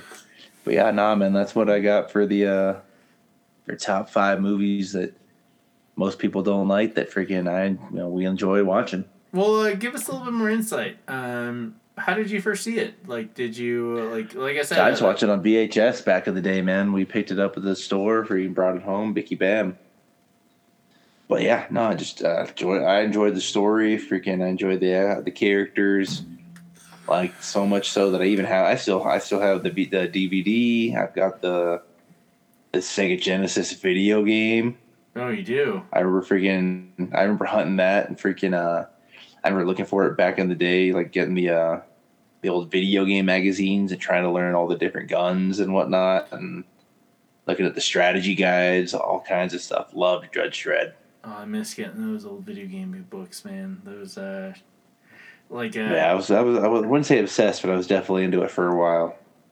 Yeah, I mean, I uh, I was at uh, I had to go buy a present for uh, my boss the other day, and I went to uh, Barnes and Noble, and uh, I saw an issue of Fangoria, and um, one of my favorite magazines of all time. This is a horror movie book, and they've switched Mhm. to quarterly, and it was a tw- it was a nineteen dollar and ninety nine cent book,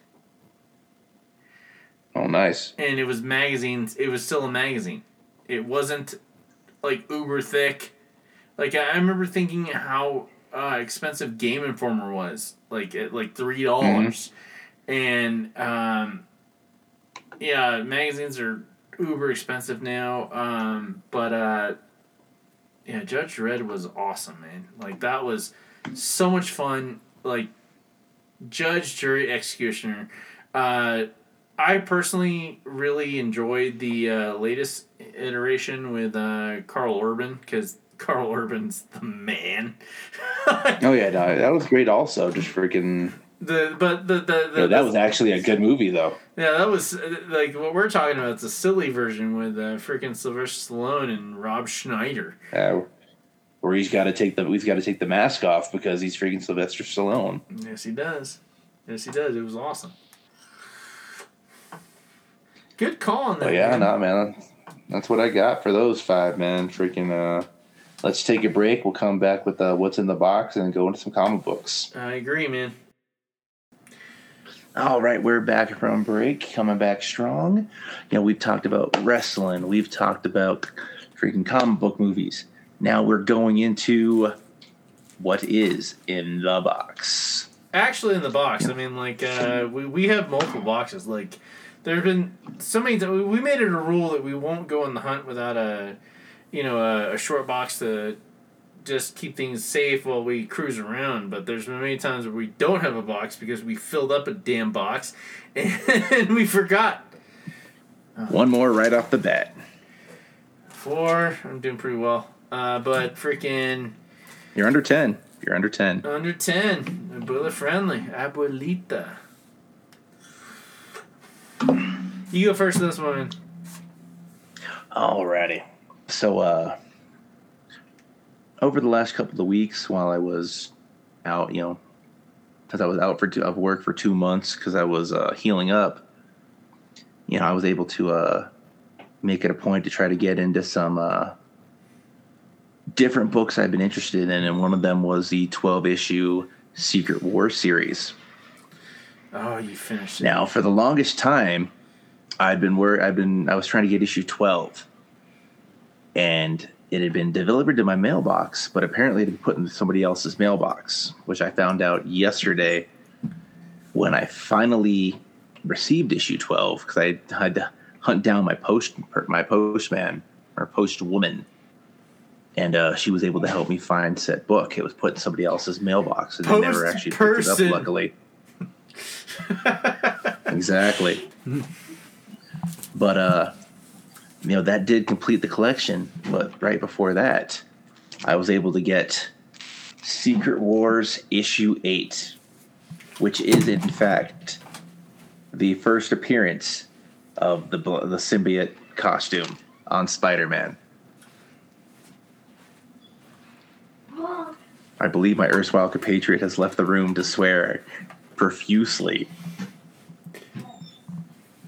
You asshole. And that's five. Yeah, I gladly Working, play. working yeah. my way towards Daredevil number one. How much? Ah. The gentleman never tells. A gentleman never tells. I'm gonna beat it out of you. I'm not happy about this.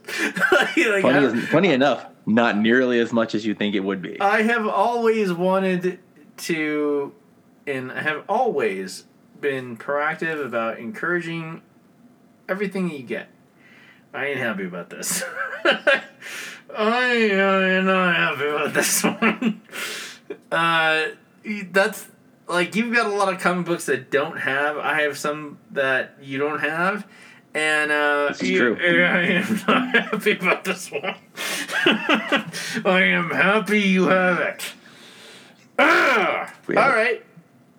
But that officially completes Secret Wars 1 as well as Secret Wars 2. I think the kid that designed the uh, the symbiote only got like three hundred bucks or three fifty or something like that. 250 bucks. I've recently watched a thing on it. Yeah, it was it was it was that was right the first time, but freaking And it was actually, uh, I think the, the white parts were actually red, if I remember correctly, instead of white. Haven't seen that, but I trust you. So, but yeah, it was uh, a 250 bucks to create the what would end up eventually becoming Venom and an entire symbiote universe. Well, planet nonetheless, because they have the, the planet for the Klyntar. I am happy for you. Oh, I just broke a tooth. Aww. so, what do you have in the box? Nah, man, I'm I'm actually pretty happy for you, man. That's awesome, but like I wasn't ready for that. You, you did that on purpose. Um, You asked me to go first. I just picked it out. yeah, I am still very happy with my Incredible Hulk number uh, two hundred ninety one, with Mister Thaddeus Ross putting gun to his head. Like, it, like I didn't even know what this episode was, uh, what this issue was even about. But like, I pulled it out. I'm like, this is a cover. this is a cover. And uh, That it is. I, I read through it, and Thaddeus is just so upset himself that he has not been able to calm the peaceful waters that the Hulk has disturbed. And we get one of the most ridiculous covers. And uh, you mind, Phil, if you just join in? Um, I like the ridiculous and the macabre. And uh, that was a cover. It's not Yeah, no, it's definitely Wars a pretty interesting cover. first. That's awesome, man. That's awesome. I'm glad you got it. Yeah, and I got the I got the entire series for substantially less than four hundred and fifty dollars, which I've seen several comic stores sell the entire run for. Yeah, but my uh, Secret Wars number one was uh, is signed uh, by Jim Shooter, signed to Joshua Michael, and was the genesis of Minefields actually. Oh, good for you. It's pretty good for me. It's good for us, man. I'm not trying to brag. It's like, uh, uh, I, I, don't think I've, I don't think I've told this. I think I've told you a, a little bit of the story, but um, freaking uh, Colin and I were tossing around the idea of doing a, uh, a podcast, and if we get people's attention, and um, Mhm. we were at Comic Con here in Denver. I want to say like five years ago, and uh, Jim Shooter was not at his table the entire time. And like we walked straight up to Peter David, and oh my God, you're Peter David. We'll be right back. And went and found some Peter David books him to sign, and um, there was no one in line for Peter David, and um, but there was no one in line at the empty desk of Jim Shooter. And Okay. uh, let me handle this, and uh, let me take point, like we always say. And um, Colin's like, cool. And I read this uh, it, very interesting book called the uh, hidden history of the Marvel universe, and it was not about like where Spider Man came. It was all the politics. It was all the politics. Mm-hmm. And uh, I'd also re- uh, read uh, Super Gods by Grant Morrison, uh, which was a autobiography slash history of comics and how uh, villainized uh, Jim Shooter had become as an editor from from the seventies. And uh, Grant Morrison Okay. had written about how he had interviewed all these people that were reading. Like, the interesting thing happened in the middle of the seventies was uh, these books like Adam Warlock, uh, Adam Strange, um, Adam Warlock, uh, Doctor Strange, uh, Howard the Duck. All these completely left field acid dreams are coming out and uh, he'd interview these people that were like, yeah, we would, we were working for Marvel. We would, we were all working on different books, and we'd get together in one of our apartments and drop as much acid as we could, and freaking, um, we'd read our books, and this secret history of the Marvel universe uh, villainized uh, Jim Shooter. And uh, Okay. They, they, they, they had actually called him and th- there was an interview like where they actually talked to him and it was not a good interview. It was a totally uh, like polarizing like let me rephrase this. Uh, it was a totally i have an agenda and this is what i'm going to make you look like interview. And Mm-hmm. like they assaulted him. Uh, verbally. Like like yeah i did that. Like what what, what are you doing? And uh, Colin and I kept going back and forth, back and forth, back and forth. Like, uh, we we sat and uh, chatted with Langdon Foss, who did like uh, the, you know, the, the Loki series, and he did a get uh, get Jiro with um. Uh, what's that famous uh, culinary artist? Um, Anthony Bourdain. Um, Oh, okay. and uh, we sat with him. We, we just couldn't find Shooter. He was never at, at his table, and uh, freaking, we had the podcast in the back of our head, and um, we finally saw a Shooter, who was, I want to say six foot nine.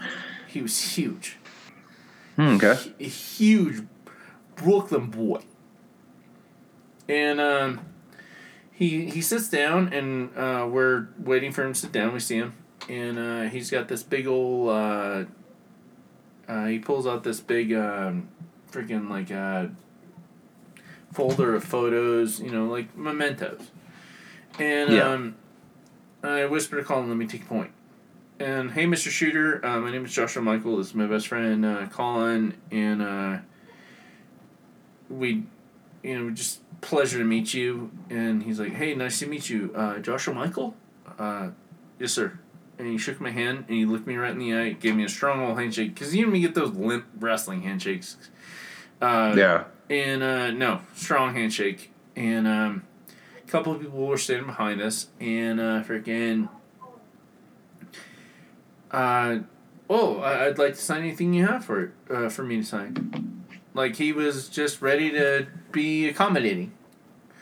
Mhm. And um, I handed him my reader copy, my Secret Wars number one, the one I had from when it came out, and um, Nice. it, it's beat the hell, man. Like, it, like, and he's like, uh, well, he opened his wallet, like, and he pulls out a piece of felt, like a, a, a like a, a tiny little square of felt, and he places it under the, like, you know, the, like the bone, on his wrist, Mm-hmm.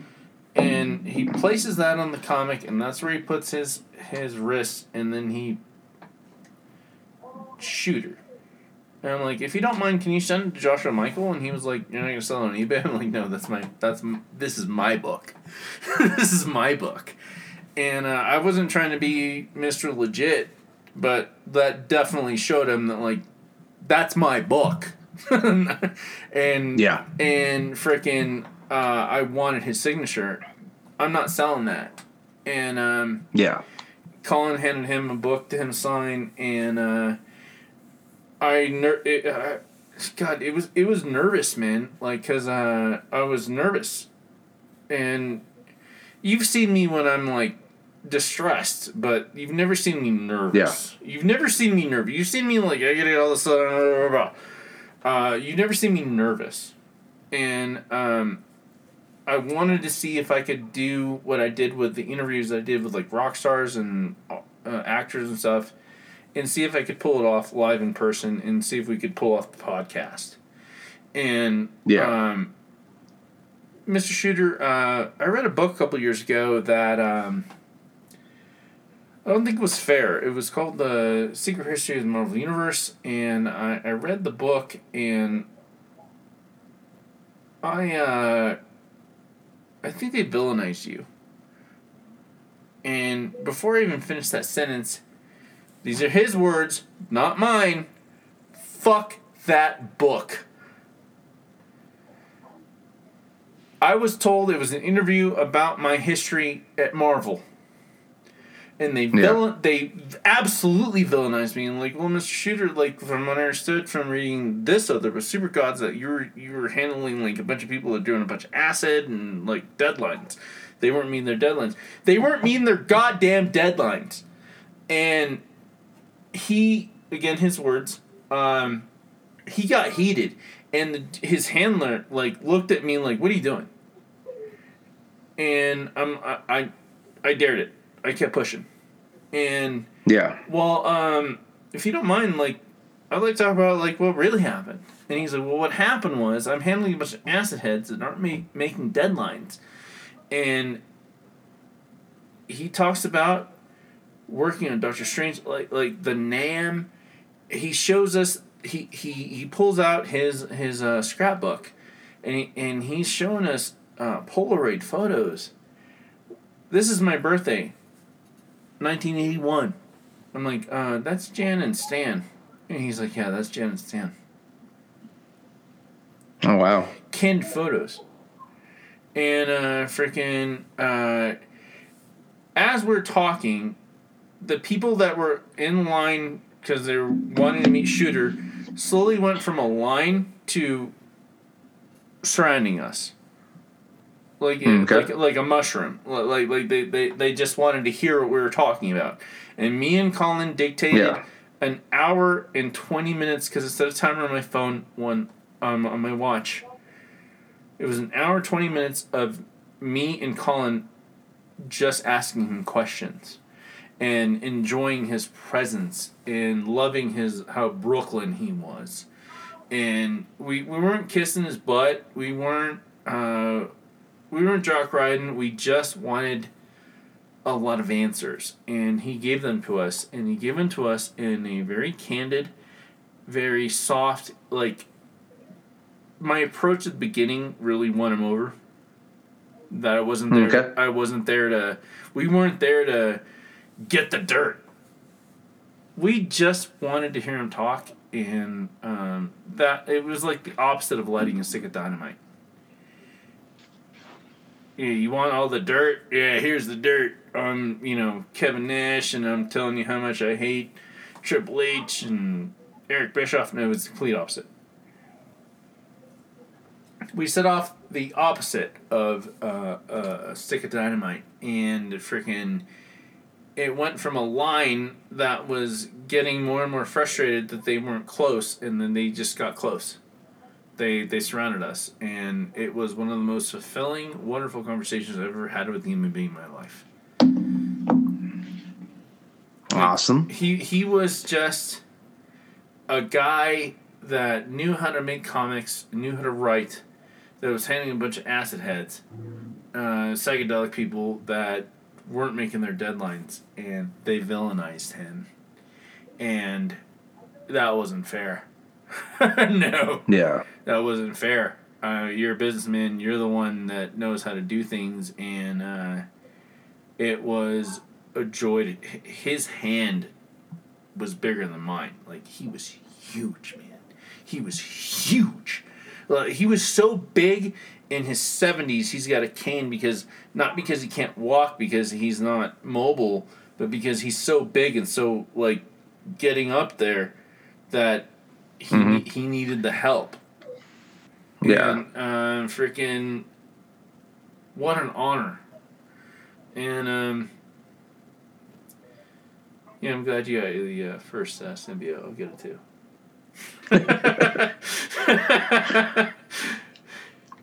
And this is how Minefields breaks up. This is, well, we're never This is the downfall of my. This is the downfall of Minefields. You're never getting rid of me, man. Let's get in the comics, man. Uh, you want to do some uh, throw, uh, not throwaways, but some runner ups first before we get in the meat potatoes, or you want to eat the meat potatoes? Uh, if you want to go, how about your runner ups? I didn't really have too much this week.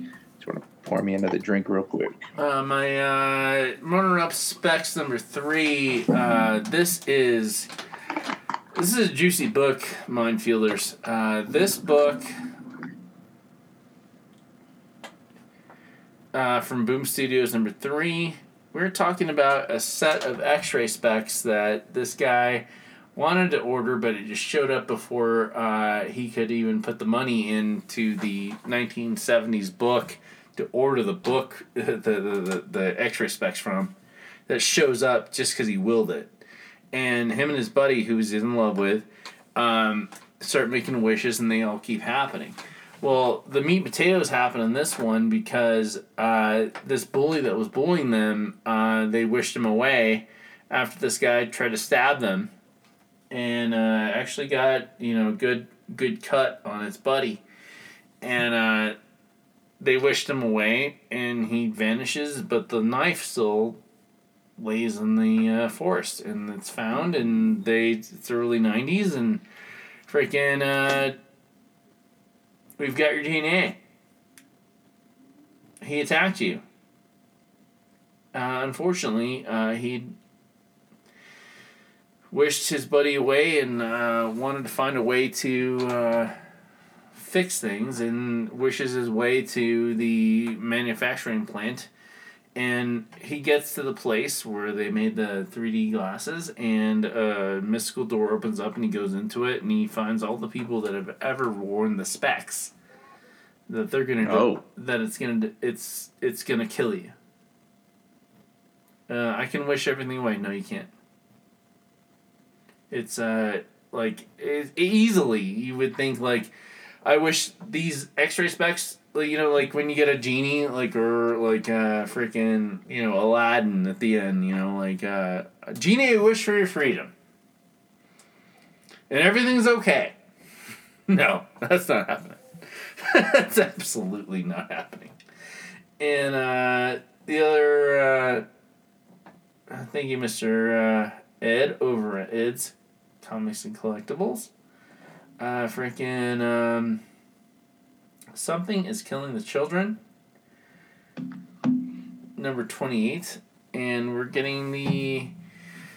This is a tweener issue, and I wanted to bring I wanted to bring this up specifically because tweener issue, tweener episode. Uh, so your heroine, Miss Erica, who is there to fix everything, kill the monster. Uh, the people that are involved with seeing the monster saw her fighting something invisible. One of them can see it, the other can't, but they can see the the problems, you know, the, the cuts, like she's fighting something. And um, she fends it off, and uh, the people that are involved in the House of Slaughter, because Miss Erica does not obey the rules. She's been marked for execution. Not only has she been marked for execution, but it sounds like that the person going to execute her, because she's from the House of Black with the black mask, um, that Okay. not only is she gonna die, but everyone else that is involved is gonna die too. There, it's like like the cleaner shows up, and the cleaner shows up, and she has already shown Erica, who is in police custody, that the monster you're fighting looks just like you know. And what I'm gonna do with that and she came into the she's posing as an FBI agent, comes into the police station, kills everybody. Except uh, Erica and the two girls involved, the girl whose family was murdered, and the girl who's trying to protect the girl whose family was murdered. It's a doppelganger, and it has, it looks like Erica. The monster looks like Erica now. And not only that, but the person sent to clean the place up knows that, doesn't care, and wants to kill all of them. Every single one of them. All the cops in the little uh, Arizona cop station, dead. Uh oh. Murdered by Abby. by our intervening uh, person to get Erica into shape, all dead. We have way worse problems. Uh, this isn't just uh, kill the monster, convince the people in the town that uh, it was uh, it wasn't Bigfoot. It was a dude in a uh, monkey outfit that happened to have a machine gun. No, it's it, it's it, it, it's it's escalating, and the problem is is that Erica is the one out of the House of Slaughter, the Black Mask that isn't playing by the rules. Not because she's miss miss. I, I love punk rock and I want to, you know, expose all this. She has a problem with the hierarchy in the um, the politics. She doesn't care. She just wants to save the children. Under any circumstances, she doesn't care. And she's also the strongest among them, and the former strongest among them is now in her face and has framed her for a lot of things. So even if she gets away, she's been excommunicated from the House of Slaughter. She's no longer a black mask. And um, these poor people, and these poor people in freaking Arizona are gonna pay. I, I, I, I sincerely do not see any of the way that Tynion has been writing, because this is a Tynion book. Uh, the way that Tynion's Yeah. writing this, I do not foresee anyone other than Erica living. Like, the way House of Slaughter, House of Someone's Killing the Children, I do not see these innocent people surviving. And No, That- of course not. that is something that I, I, I rarely even feel when I watch like a really good horror mo- movie. Like I, I want the bad guys to win when I watch a horror movie, but with this Yeah. one, this is a horror movie, and I want Erica to, to save everybody, but it like the odds are so unsurmountably not in her favor, and I want these people to to at least live. at least live. Just live. Like if you lose an arm or a leg, you good. you survive. But uh that's how dark Tynion's getting it. And um Wow. that's what I got for that, man. Um, freaking, I know you've been following House Slaughter and um, uh, some still killing children, but um, freaking, uh, what do you want to do next, man? Because like I, kind of feel guilty like starting off like that. Like that's pretty heavy. Like you want to go to Daredevil or X Men? Ah, let's uh, let's go with X Men 18, man. Please. Freaking uh starts off with a nice little uh you know we get Wolverine back. Freaking uh No Wolverine. she's been stuck in the vault. And uh you know in the vault her and Synch were together. But when she, Synch got out and she didn't, uh, they ended up um, using the five to bring her back. But the Wolverine they brought back um, wasn't in love with Synch. That all all her memories were beforehand. So now we've got uh, two Laura Kinneys running around. They're both aware of each other. But uh, we see, you know, it starts off. We've got Beast and Emma Frost talking about what you know the situation right now, and you know he's like, where you know Beast is like, where Synch and Laura at, and she, you know she's like, oh, they're off doing X Men things, and they end up joining the exterminators um, and killing vampires. And we, you know, it's got uh, exterminators or Jubilee, Dazzler. Um, trying to think who else is in. There's at least one more. One of my favorite. I think the the other Wolverines there. And Boom Boom, that's the third exterminator. Love Boo Boo. Love Boo Boo. But yeah, they end up uh the two Wolverines end up having a conversation about their current situation because they both realize if one of them dies, then they're not coming back because there's there's two of them, and they basically decide they're just gonna go their separate ways. They don't want to know each other. They don't want to talk to each other. They they're not gonna be friends, but they're just gonna peacefully coexist, basically. And uh, you know, Synch and Wolverine end up taking off after that. And the uh the comic ends up, you know, ends with them in bed together. And uh we end up looking out uh actually before after that we end up going to space. And we end up finding the uh, the father of Cyclops, Vulcan, and Havok, Corsair, in the ship. And with a gun in his hand. Because uh, you know he's down to his last round, but it's you know, but it turns out he's infected with a brood baby, and the brood are coming. oh, I popped. I popped. You know, it's been I can't remember the last time the brood were mentioned at all. It's been a couple of years uh, when uh, the smart brood dude, I can't remember his name, like basically the midget brood guy, uh, the brood showed up and he helped calm it, but like the brood full force, oh, brood, one of my favorites of all time. Like they're, Yeah. they're the best. I love them.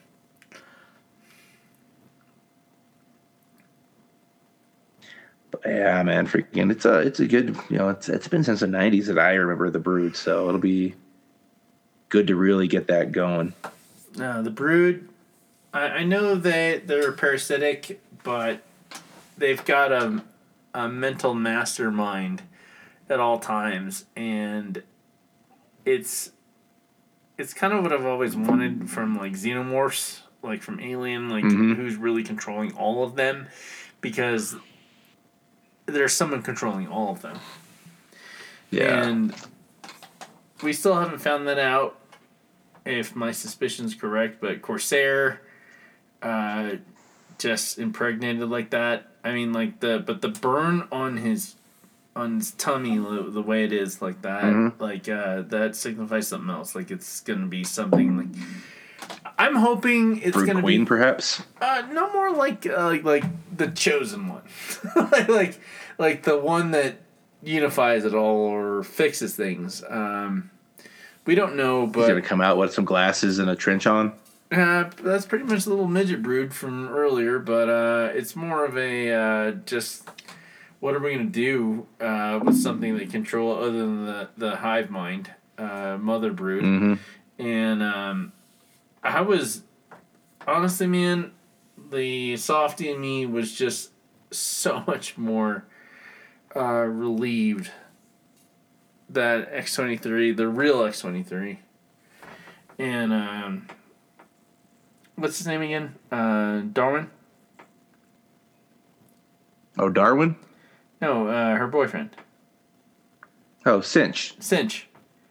Synch are together because that the random issues that they've sporadically given us in the past like two years of them being in the uh, you know the time warp of with the vault Yeah. i was just more relieved that they were finally together again and safe Mm-hmm. And i know that's kind of whack and just freaking softy but just oh yeah, you're no, you're totally a big old softy. Just gonna roll with it.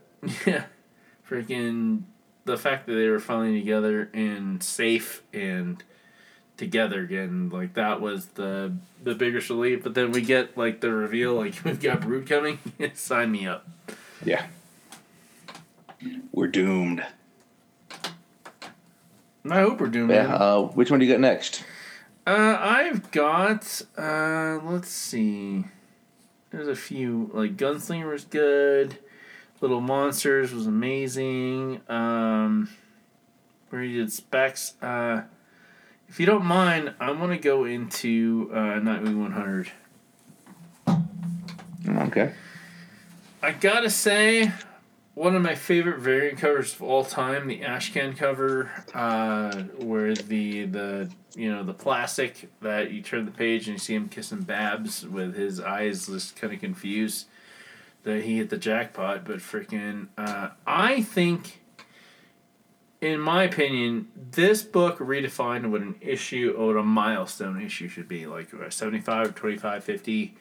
Uh, you know, Okay. you know, quintessential. Um, who died? Nobody. Uh, who betrayed who? Nobody.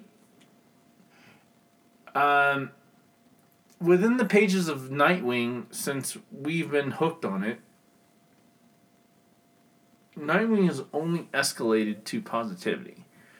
It has not. Yeah. It has not been one of those books where like, like, like we were at the store and I thumped it. Like we got in the car afterwards and I thumped. Thumped it, what are we doing? Uh, making sure Babs doesn't die, or, or or bite me. Yeah. I just want to make sure. I didn't read it. I just want to make sure that I was going to read a book that Babs didn't die or Bitewing. Or, like there was no quintessential. Uh, Miles. was ending up in a fridge. Yeah, exactly. um, but freaking, what it ended with was the entire DC universe, the best of the best. Wonder Woman, Superman. It started out with like, hey, you know, this is a big, this is a big ask. Yeah, I'm not saying no. I just I don't think I'm up for it, and uh, it uh, the reason why I really popped for it, uh, other than the fact that it was superior writing, was the fact that like, what does Bruce want freaking you know Dick to do? Because they're standing at you know Pennyworth's grave, and like this first time we've been here together. And uh, the big ask was, we need you to save the world. We need you to be the, the head. And none of us are as good as you the best of the best told him we're not as good as you Yeah. and that really resonated like and, and of course the story was amazing uh, saving bloodhaven um, exposing uh, heartless and heartless wanted to destroy bloodhaven and at every corner dick had him cornered and See, that's that's the thing. I don't think he wanted to destroy Bloodhaven. I, I think it was all this. This whole it's it. This part was all a setup. please Well, the whole thing was for like, in my take of it, was like you know, it was very reminiscent of Bane when he first came to Gotham. Yeah. Once he figured out who Batman was, well they showed first it thing he did was blow up the prison and let out all his biggest villains and to wear him down. correct and Heartless Heartless pretty much did the same thing. He you know took took out the prison, got all the criminals out, and then like he found the one guy that could bring the most hurt to Dick Grayson in Yeah. Tony Zucco, yeah and they escaped together. Tony So because my whole thought process was this was gonna like issue 100 was gonna be the showdown between Heartless and freaking and Nightwing. I thought so too. But I but thought they so turned around and actually made it better because this is a setup for that eventual confrontation. Like it's going to happen at some Oh, point. it's, it's it's gonna be. But we've got that to look forward to instead of having it happen now and it's done.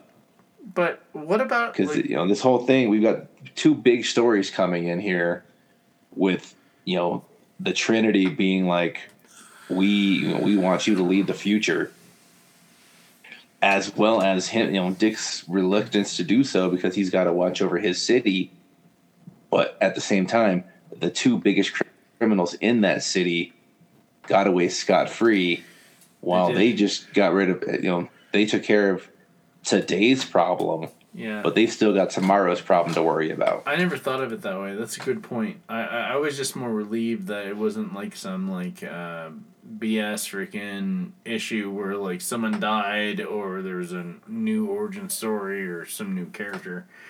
Uh, it really cemented like when he's talking to Bruce like I can't leave Bloodhaven. You don't have to.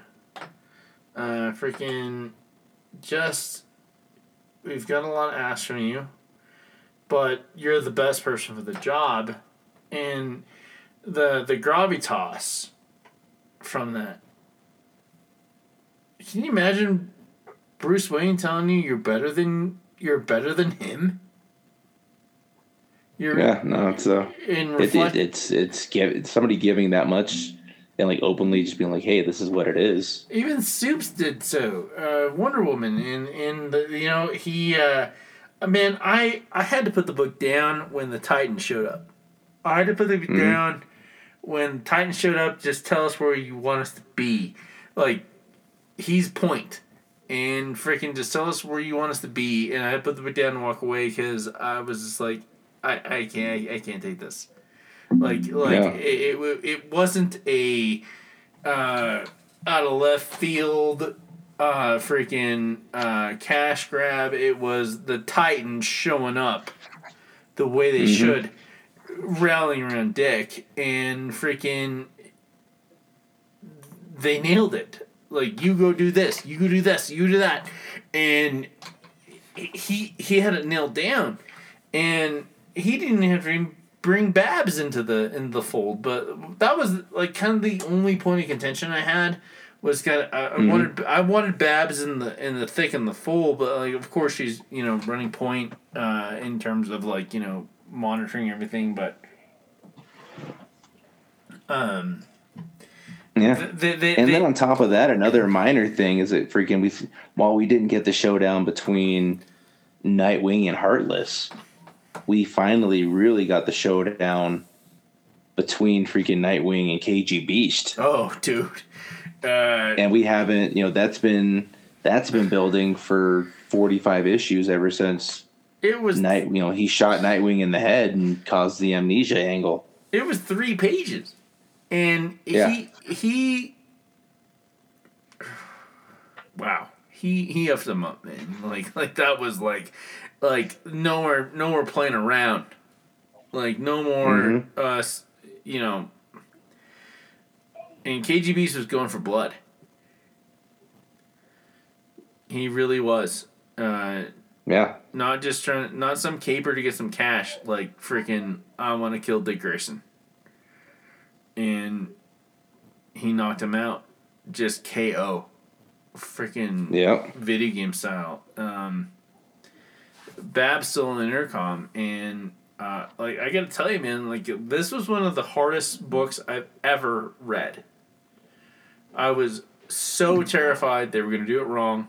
I was so scared that babs was gonna die or or uh, haley or bitewing was gonna die i was scared that uh, Dick's uh, identity was to be, uh, you know, exposed to the, everybody. I was scared that like some nuke was to go off in in um, freaking uh, Bloodhaven. I was concerned about so many different things. This was a really like hard issue for me to read because I love every bit about it, and I was worried this issue one hundred was going to be like place was going to blow up. Babs is dead. I mean, you get what I'm saying, man. Like, yeah bloodhaven's no more yeah, exactly. Wh- wh- Which matters more than, to me than Gotham. Like, like, like the way they've built freaking uh, Bloodhaven, it matters more to me than Gotham.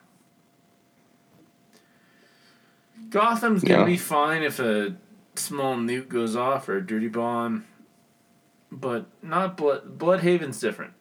heck, it survived No Man's Land. So How did you feel reading this issue, man? Like, No, uh, I, I enjoyed it. I, I like I said, I came into it thinking this is one thing was going to happen and another thing happened, but you know it was it was actually a better thing than I had thought would happen. So that's always always awesome. You know, like I said, we finally got the you know we didn't get the fight with with Heartless, but we did get the fight with uh, KGBeast, which was a, a great loose end because last time they brought him in, uh, Wally West took him out instead of Dick. Correct. you know um you know this this this is this has so many avenues to think about that are leading into the future. Correct. you know like i said heartless is still out there. Tony Zucco is still out there you know nightwing is gonna you know lead the justice league or rather the titans. You know and if he's leading the titans you know there's always you know you know there's starfire and their former relationship and you know how does how to how's babs gonna feel about that? How she's gonna feel about babs? Is there you know is there anything with that? You know we still got you know still got bloodhaven you know and is how's bloodhaven gonna handle nightwing not being there I'm glad you brought that up You know? because I'm glad you brought that up because like they haven't done much with the, the Titans in months.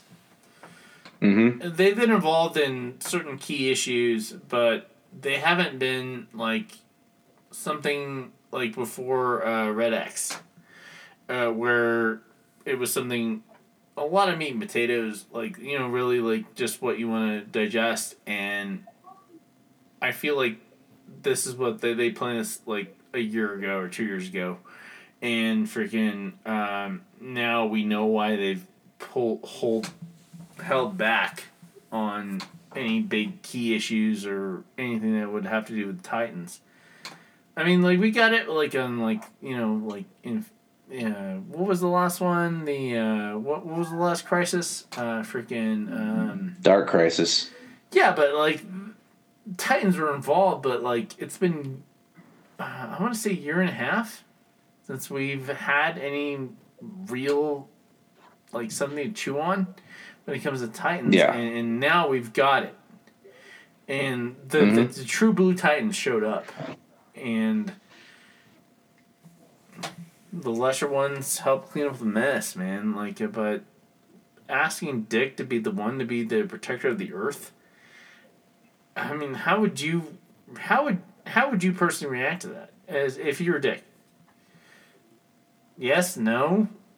i'd be like no thanks i'm good but I'd be you know no thanks. I'm Dick, good. dick grayson's know dick, dick grayson's dick grayson man he's freaking you know he is the first and greatest sidekick in pretty much dc history Any you know history. at the end of the day he's he's the guy that you know went from being batman's sidekick to freaking being his own man so like you know as far as it goes who else could possibly do it And they showed that in the uh, the main flip into the action, like where they did like f- like five splash pages of like his evolution as Nightwing. Like like yeah I, I loved that. Uh, like like, of course they would do that if you are careful with the content. Like he flipped in as Robin, and then you know old school mullet, and then you know the blue and the gold, and then finally to Scremasix and the the black and the. Remember when we left uh, freaking Ed's, and I was like, "Look at this freaking cover, man! It's it's only three colors." and like uh, I went into the um, uh, old school freaking how you do an art critique if you're in art school, what the difference Yeah. between simplistic and simple is, and that cover was amazing and. I don't know how these guys are doing it, man. like it's just so good.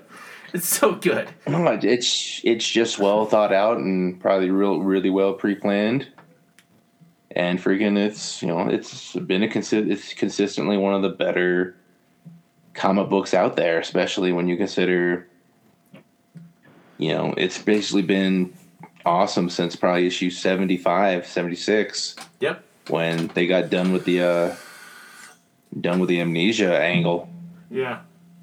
and they even brought that into the fold too. They they they explain that here as well, and way to wrap things into like a nice pretty bow, but like still make us hungry for more, and Mhm. not doing the quintes- quintessential like someone's gonna die. That's what I was really scared about, man. I was so scared someone's gonna die in this issue, man. So scared that we left the store and I flipped it and okay, Bab's still alive. Okay, that's that's That's all you. That's all you had to know. that's all I had to know, man. Uh, freaking the variant cover I bought was specifically uh, the acetate cover with uh, you turn the page and he's kissing Babs. That's all I need to see. Hmm Babs is the best, and um, But if you'd have turned that page and she was a skeleton, you'd have been pissed. uh, I would have gotten out of the car. We'd we would have had to. You, if Babs had died in this issue, Go, go back to Ed's and you're just crying. if if if Why, Ed? Why? you did this to me, uh, freaking no, we would have had to pull over and I'd have bought a freaking pack of Newports and just sat there and just give me like a second to smoke like six or seven of them, because I would not been able. I would I would not have been okay. For a for a fictional character, and I just love their relationship, man. Like they're they're so respectful for each other, and uh, freaking they they do their best. That's all you can do. And of all the books that we get that are like, oh, uh, you can't, we can't date because I have all these people that are gonna kill me, and if I find they find out my identity, they're gonna kill you. And she's like, yeah, uh, I'm living that too. It's good. Um, Yeah. But of all this, uh, yeah, we'd have pulled over out about it. I I would actually have asked you to pull over and I bought a pack of uh, freaking uh, some mini cigars and a forty, and just let me fucking mourn. Yeah. You didn't call me, but yeah, one more. Just, just like the fact they freaking that Alfred's still not back as of yet. I don't think they're gonna. That's been a few years at this point. I don't think it. I don't. I think they will eventually, but they brought Damian back. Damian was back super quick. What do you got next? Uh, now I'm just thinking about poor Al- Alfred. Dear Pennyworth. Um, let's go into Nemesis Reloaded by Mark Millar. Uh, you want to tell it? You want me to tell it? No, you can go. You, by all means, you start. You your your tale to tell. It's completely sold out everywhere. and we had to go to the most obscure comic book store in the Springs uh, to find a copy. And uh, I don't. I wouldn't say it's the most obscure. It's like probably the second or third most obscure. I'd say what would you say the what What would you say is the most obscure? right now, Heroes and Dragons. Oh, those poor guys. Nobody goes. Like, dude, nobody goes there. Nobody goes there. Well, uh, we couldn't find Nemesis number one. Uh, Nemesis. At, uh, at, at any of the previous four stores we'd been to, they were all sold out. Correct. And uh freaking uh I've got all the original Nemesis and when it originally came out, I was not sold on it. Um I remember seeing an ad that uh I'm not getting charged for this. Uh freaking uh better than kick ass. And okay. How would you have that one since it was in a since it's a name? It was it was on the it was on the one of the ad covers and like it was basically rich Bruce Wayne that's a villain. Uh, But more like international spy villain. And it was a four issue series. It was increasingly every issue was more and more brutal. Just executions are the bad guy won, the good guys lost and our hero uh, escaped and um, was fine. Um, so we get Nemesis. I, I, I want to say that uh, wow, that was almost mm, twelve years ago, and I'm reading Okay. the I'm reading the uh, initial uh, turn the first cover, and Millar's like, why would I want to do a reboot of something I've done myself? He's talking about Kick Ass, and he's talking about a lot of things he's done, about how uh, he made more money off of the independent comic book of Kick Ass. No, rephrase that.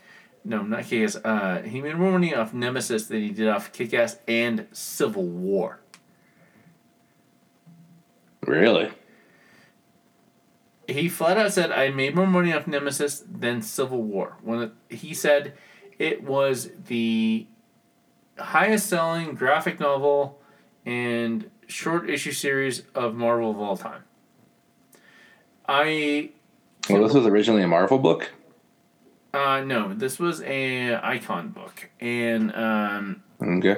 it was icon was like uh owned by marvel but it wasn't a max book it wasn't um it was like a tiny offshoot like it's marvel but it's not marvel so we can say dirty words like but but um freaking he said he made more money off nemesis than he did off civil war with McNiven Hmm. he did. He did the original uh, one through four series of uh, Nemesis with McNiven. a couple variant covers, and uh, it was just basically just Batman as a bad guy, as a you know James Bond villain, Yeah. and um, and a really little fire, fire under me, that uh, he made more money of independent book. Can you imagine? I, I I remember going. I remember going to a friend's house.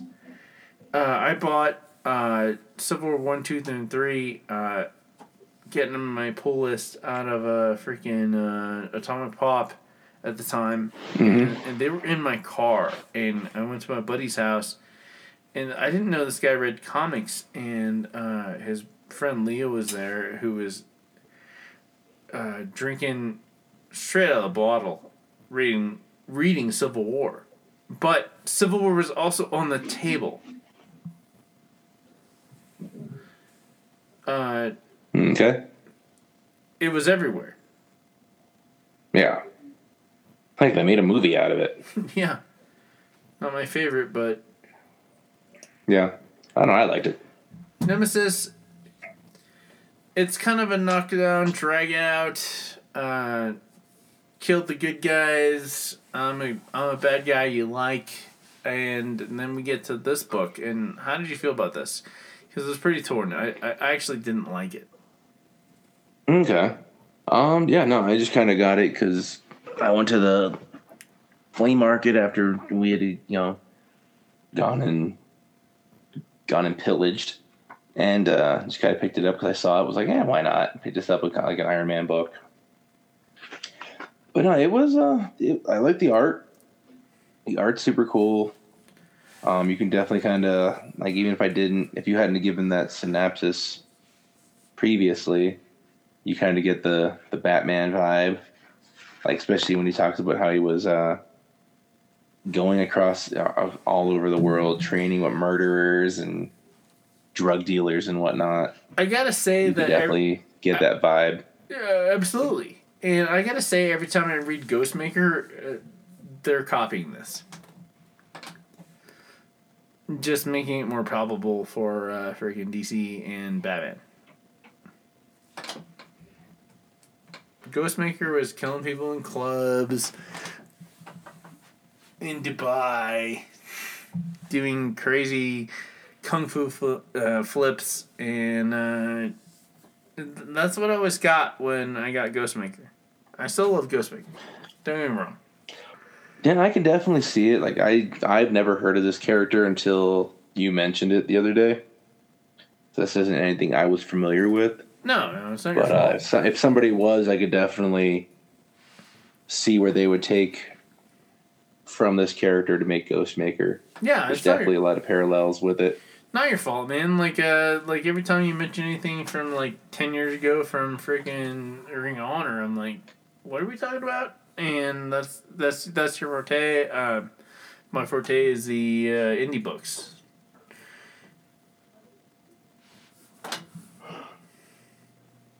But yeah, no, um, I think it's got an interesting. It's it's an interesting concept. Like I definitely, I like the concept enough that I think I would probably, if I see the second issue, I'll probably pick it up.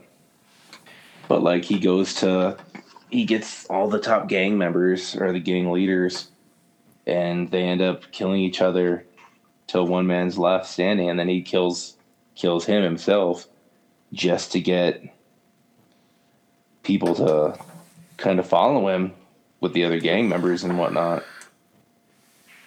And he goes in, he's trying to, you know, he's killing everybody at this rally for this guy that just got elected mayor. And he has all these people come in after he's killed everybody.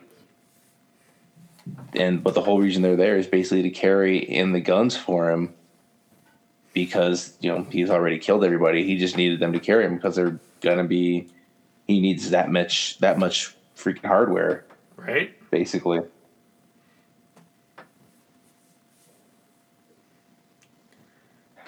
You know, and then they, we we see the mayor here, and you know, he's trying to get the chief of police to come in, and she comes down, but she's she's dangling on a wire. She's already dead,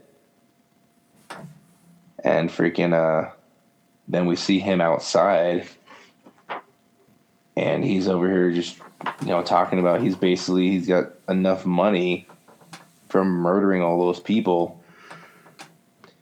And freaking he basically puts a $10,000 bounty on every cop in the air if you every for Yeah. every cop you kill you get 10 grand Something and else. freaking that's how the episode that, how the issue ends This I is- do like the fact that he's in white, just because white is a a great color to free. Like you always associate it with good and pure, right. Uh, and then all, but also on the other hand, it's also an amazing color for when you get blood on you, because you see everything. I can see where you're coming from, but every time I see someone in all white, I think Miami Vice. I think uh, back in the '80s, anytime you ever saw anyone in all white, they were the worst one to worry about. Um, Yeah, they were the worst one to worry about. When it comes to Nemesis, though, um, him putting the bounty on everybody, um, it just seems like such a distraction because if if you if you'd read the original books, you would know that he's all about like this is a this is a card play. Like like he plays it like close to the hip, and freaking um, this is a, he's he's playing poker. Like, Yeah. like this is this is a strategic move just to distract people, and I'm curious where it's gonna go. Um, but it's not bad. Jimenez like knocked the artwork out of the park. Um, oh yeah, McNiven, eh, you can't argue with McNiven, man. Like, uh, it's one of those things like Tim Sale and uh, freaking um, uh, Jeph Loeb, like like superhero teams that are writer and artist, and someone else steps in. But like, I'm suspicious of where this is going because it's not going in any of the sense that I would in any way feel comfortable that this heist is really what he's going after. yeah. No, he just got he got that money just to freaking have the money to give to the to people if they kill him. But it's gonna be real interesting to see when people try to come to collect if he's just not gonna start blowing them away as well and just keep the money for himself. He's probably gonna do that. he's because that's the way the original one ended. Was is he? Good guys lose, bad guys win. That Mhm. was that was the gist of what I got from the original four series. Uh, from well, like freaking like twelve years ago. Um. McNiven did one of the variant covers, obviously, um, but um, how did you feel about the art? Uh, Did it did it flow? I thought the art was really. Uh, I liked the art. I thought it was tremendous.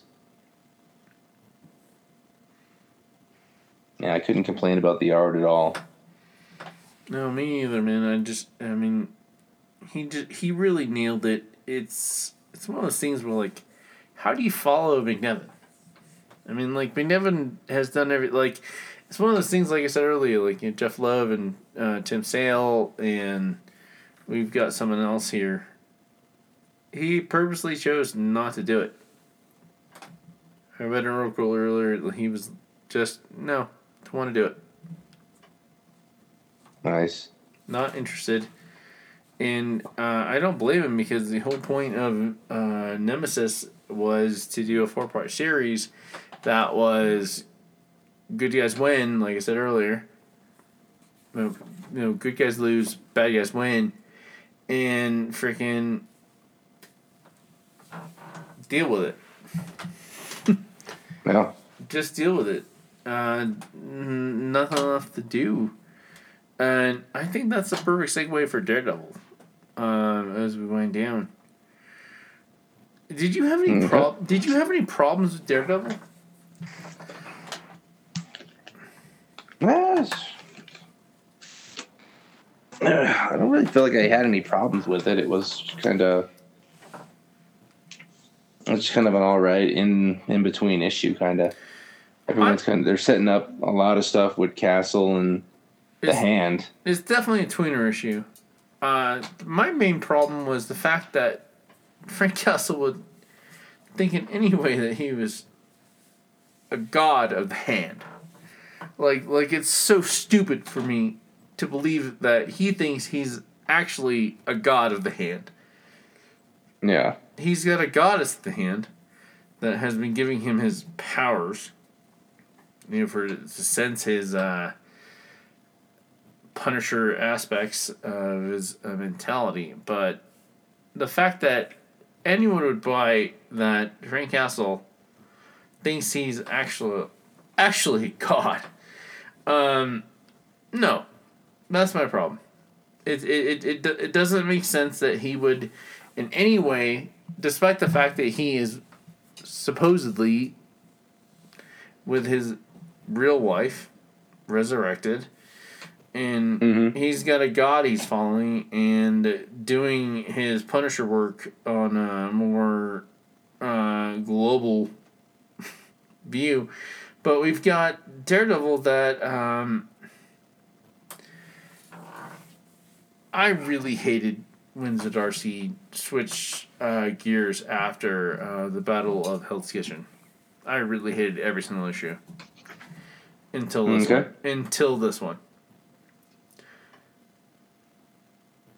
When he Yeah, is trying to actually do the right thing Mm-hmm. and uh, the other clues that you get i'm we you and i have never really discussed like girls or women we've dated but anytime anyone, anyone has ever called me my dear or had some like superficial freaking uh you know pet name like a me pet name. a pet name that oh honey baby dear the way she refers to him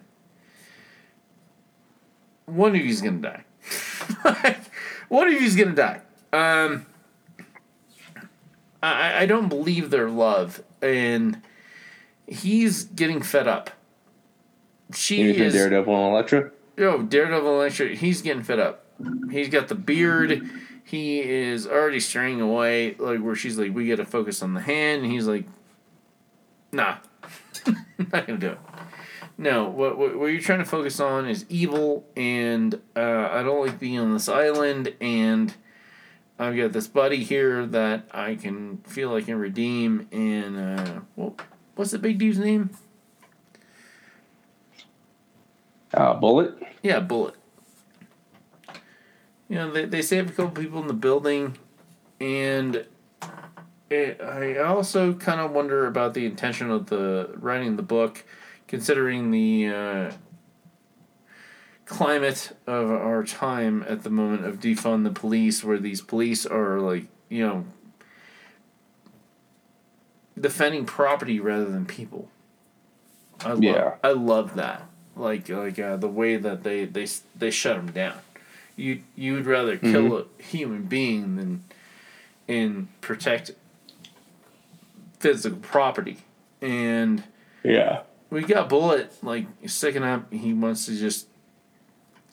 I've never seen a comic book. Uh, listen, man.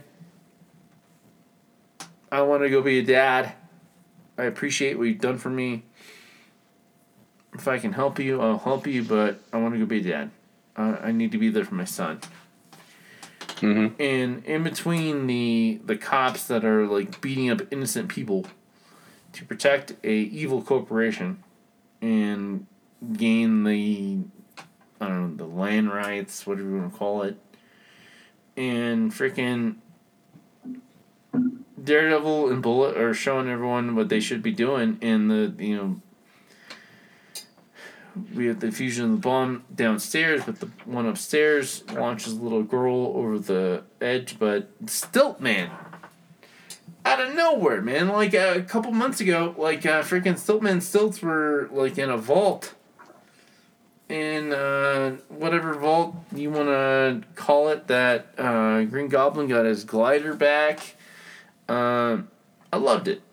Uh, I'm glad Stiltman's there. Uh, he's integral in Daredevil in the past couple of years, and um, Yeah. but the uh, the political, the social aspects of like yeah, um, yeah, you're cops and you are doing your job, but you're also stand for the wrong reasons. You're gonna you're gonna Yeah. beat a guy or shoot him when you shouldn't. You're protecting property, not people. Mm-hmm. And the tete-a-tete between Bullet and Daredevil, and he gets back home, and Elektra's, "Hey, my love." Yeah, the second she she goes into my love or my darling, I'm like, every single woman that I've ever been close with, that has ever given me something so tantamount to king, my love. They were all liars. And it began at the beginning when when he said flat out we're living a lie. And Yeah. know, knowing what we know about the original love between Elektra and uh, Daredevil, and he's growing his beard out, which I think is a sign of uh, trying to change. Yeah, no, I think he's. Uh, I think this has kind of grizzled him a little bit. I think he's, you know, he's trying to be. He's trying to be bigger than what he was instead of just, you know, taking on the criminals of Hell's freaking. Kitchen.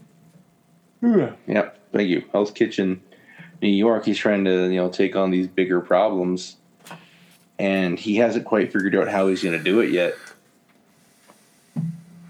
The way he So came- like I could I could see definitely trying to work on you know, a bigger aspect of than what you were doing previously and how that could definitely affect you.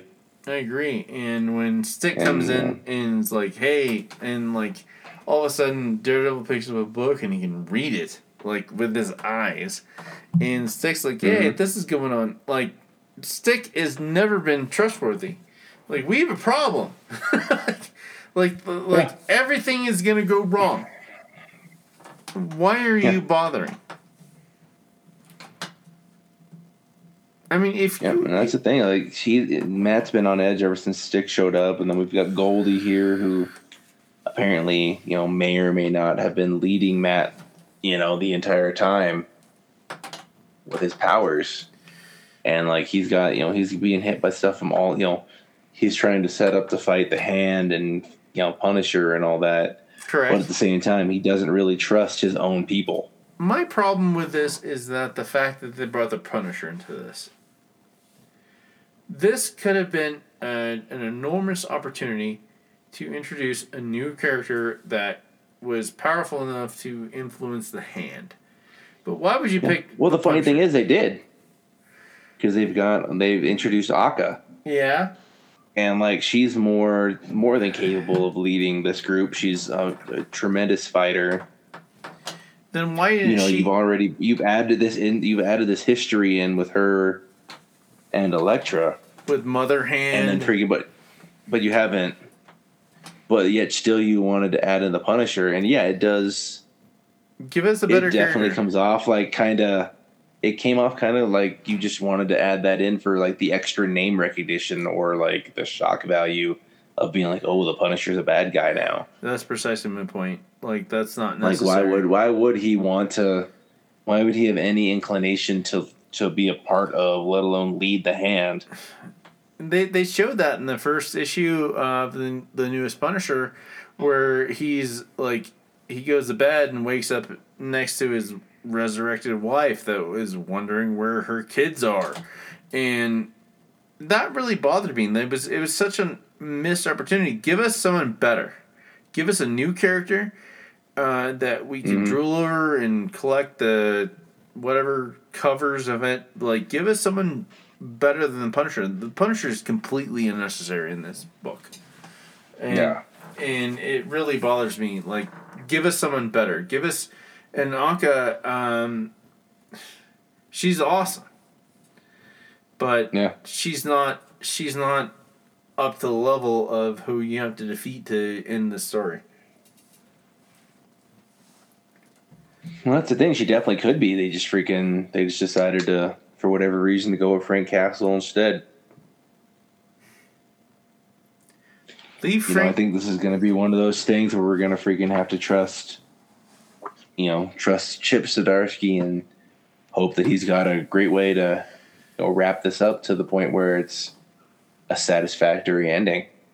I hope so, man. And I still hold true to my suspicion that he has been secretly in some sort of writing, uh, you know, tete-a-tete with uh, uh, Tynion. Like, Maybe. I, I, I- every time we read anything with Daredevil or Batman lately, and uh, Tynion, who's doing his own thing, after ending one of the Mhm. most epic, greatest Batman stories of all time, Fear, Fear State. Um, I, I like like, I gotta tell you, man, it was an honor to live that with you.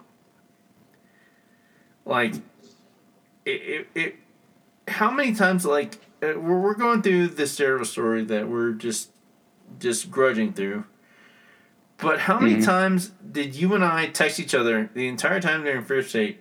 Oh my god! like, Yeah, no, it was it was solid, man. It was tremendous. back and forth. Oh my god! Did you did the like? I can't tell you. Like, did you read it yet? And you're like, no. Shut your damn mouth. Uh, haven't read it yet. And then uh, back and forth. Like like Fear State was in. It was uh, pivotal to our friendship. Yeah, like uh I mean there was times like where I texted you like uh, about Suicide Squad and like you were like you carefully read my uh, text message to make sure I wasn't giving you a Suicide Squad movie spoiler because uh, in all actuality if I had sent you a spoiler uh, and you punched me in the face next time I saw you uh, um, you'd have been justified no, you, you'd have been justified. We, we've been through some uh, killer stories. Uh, you even sat with Mhm. me for a lot of Spawn stories. But uh, this story is um, drifting. It's drifting. It's drifting. yeah. I mean, And we'll see. You know, we'll see. I'm willing to give Zdarsky the benefit of the doubt and see where it goes, but you know, at the end of the day, we got you know, Bullet ends up getting jumped by the hand, and Daredevil knows about it because he gave him a, a crystal that could let him talk, him see what's going on, they took Bullet's kid, man. and you know, they're yeah, they're going after the hand. They're going after you know Frank Castle. this is the You best. know, I'm just hoping it's not some kind of whack finish where like all of a sudden at the end of it Frank was possessed by a demon or something. It was really Mephisto the whole time. That's that's one of my worries about this because he's imagining his wife's alive and um, I, I I I don't like it. Like like why would you Frank Castle think that some mystical woman that's the head of the of the hand is just gonna randomly choose you as the ultimate god of the hand and subservient to you. Like it, it makes no sense. It, it like Z- Zdarsky is awesome, but I still truly feel that him and um, Tynion met at a comic con. They shook hands, or one of them said hello, and the other one didn't respect the other one enough, and one of them's way better, and that's Tynion. Like we we mourn we mourned the loss of Tynion for a while, for a while Yeah. in Batman, and we're he's not measuring up, man. Zdarsky is not measuring up. Um, I'm not saying that what he did uh, earlier before the Battle of Hell's Kitchen wasn't awesome, but freaking it ain't it ain't Fear State. And anything that Zdarsky did in DC.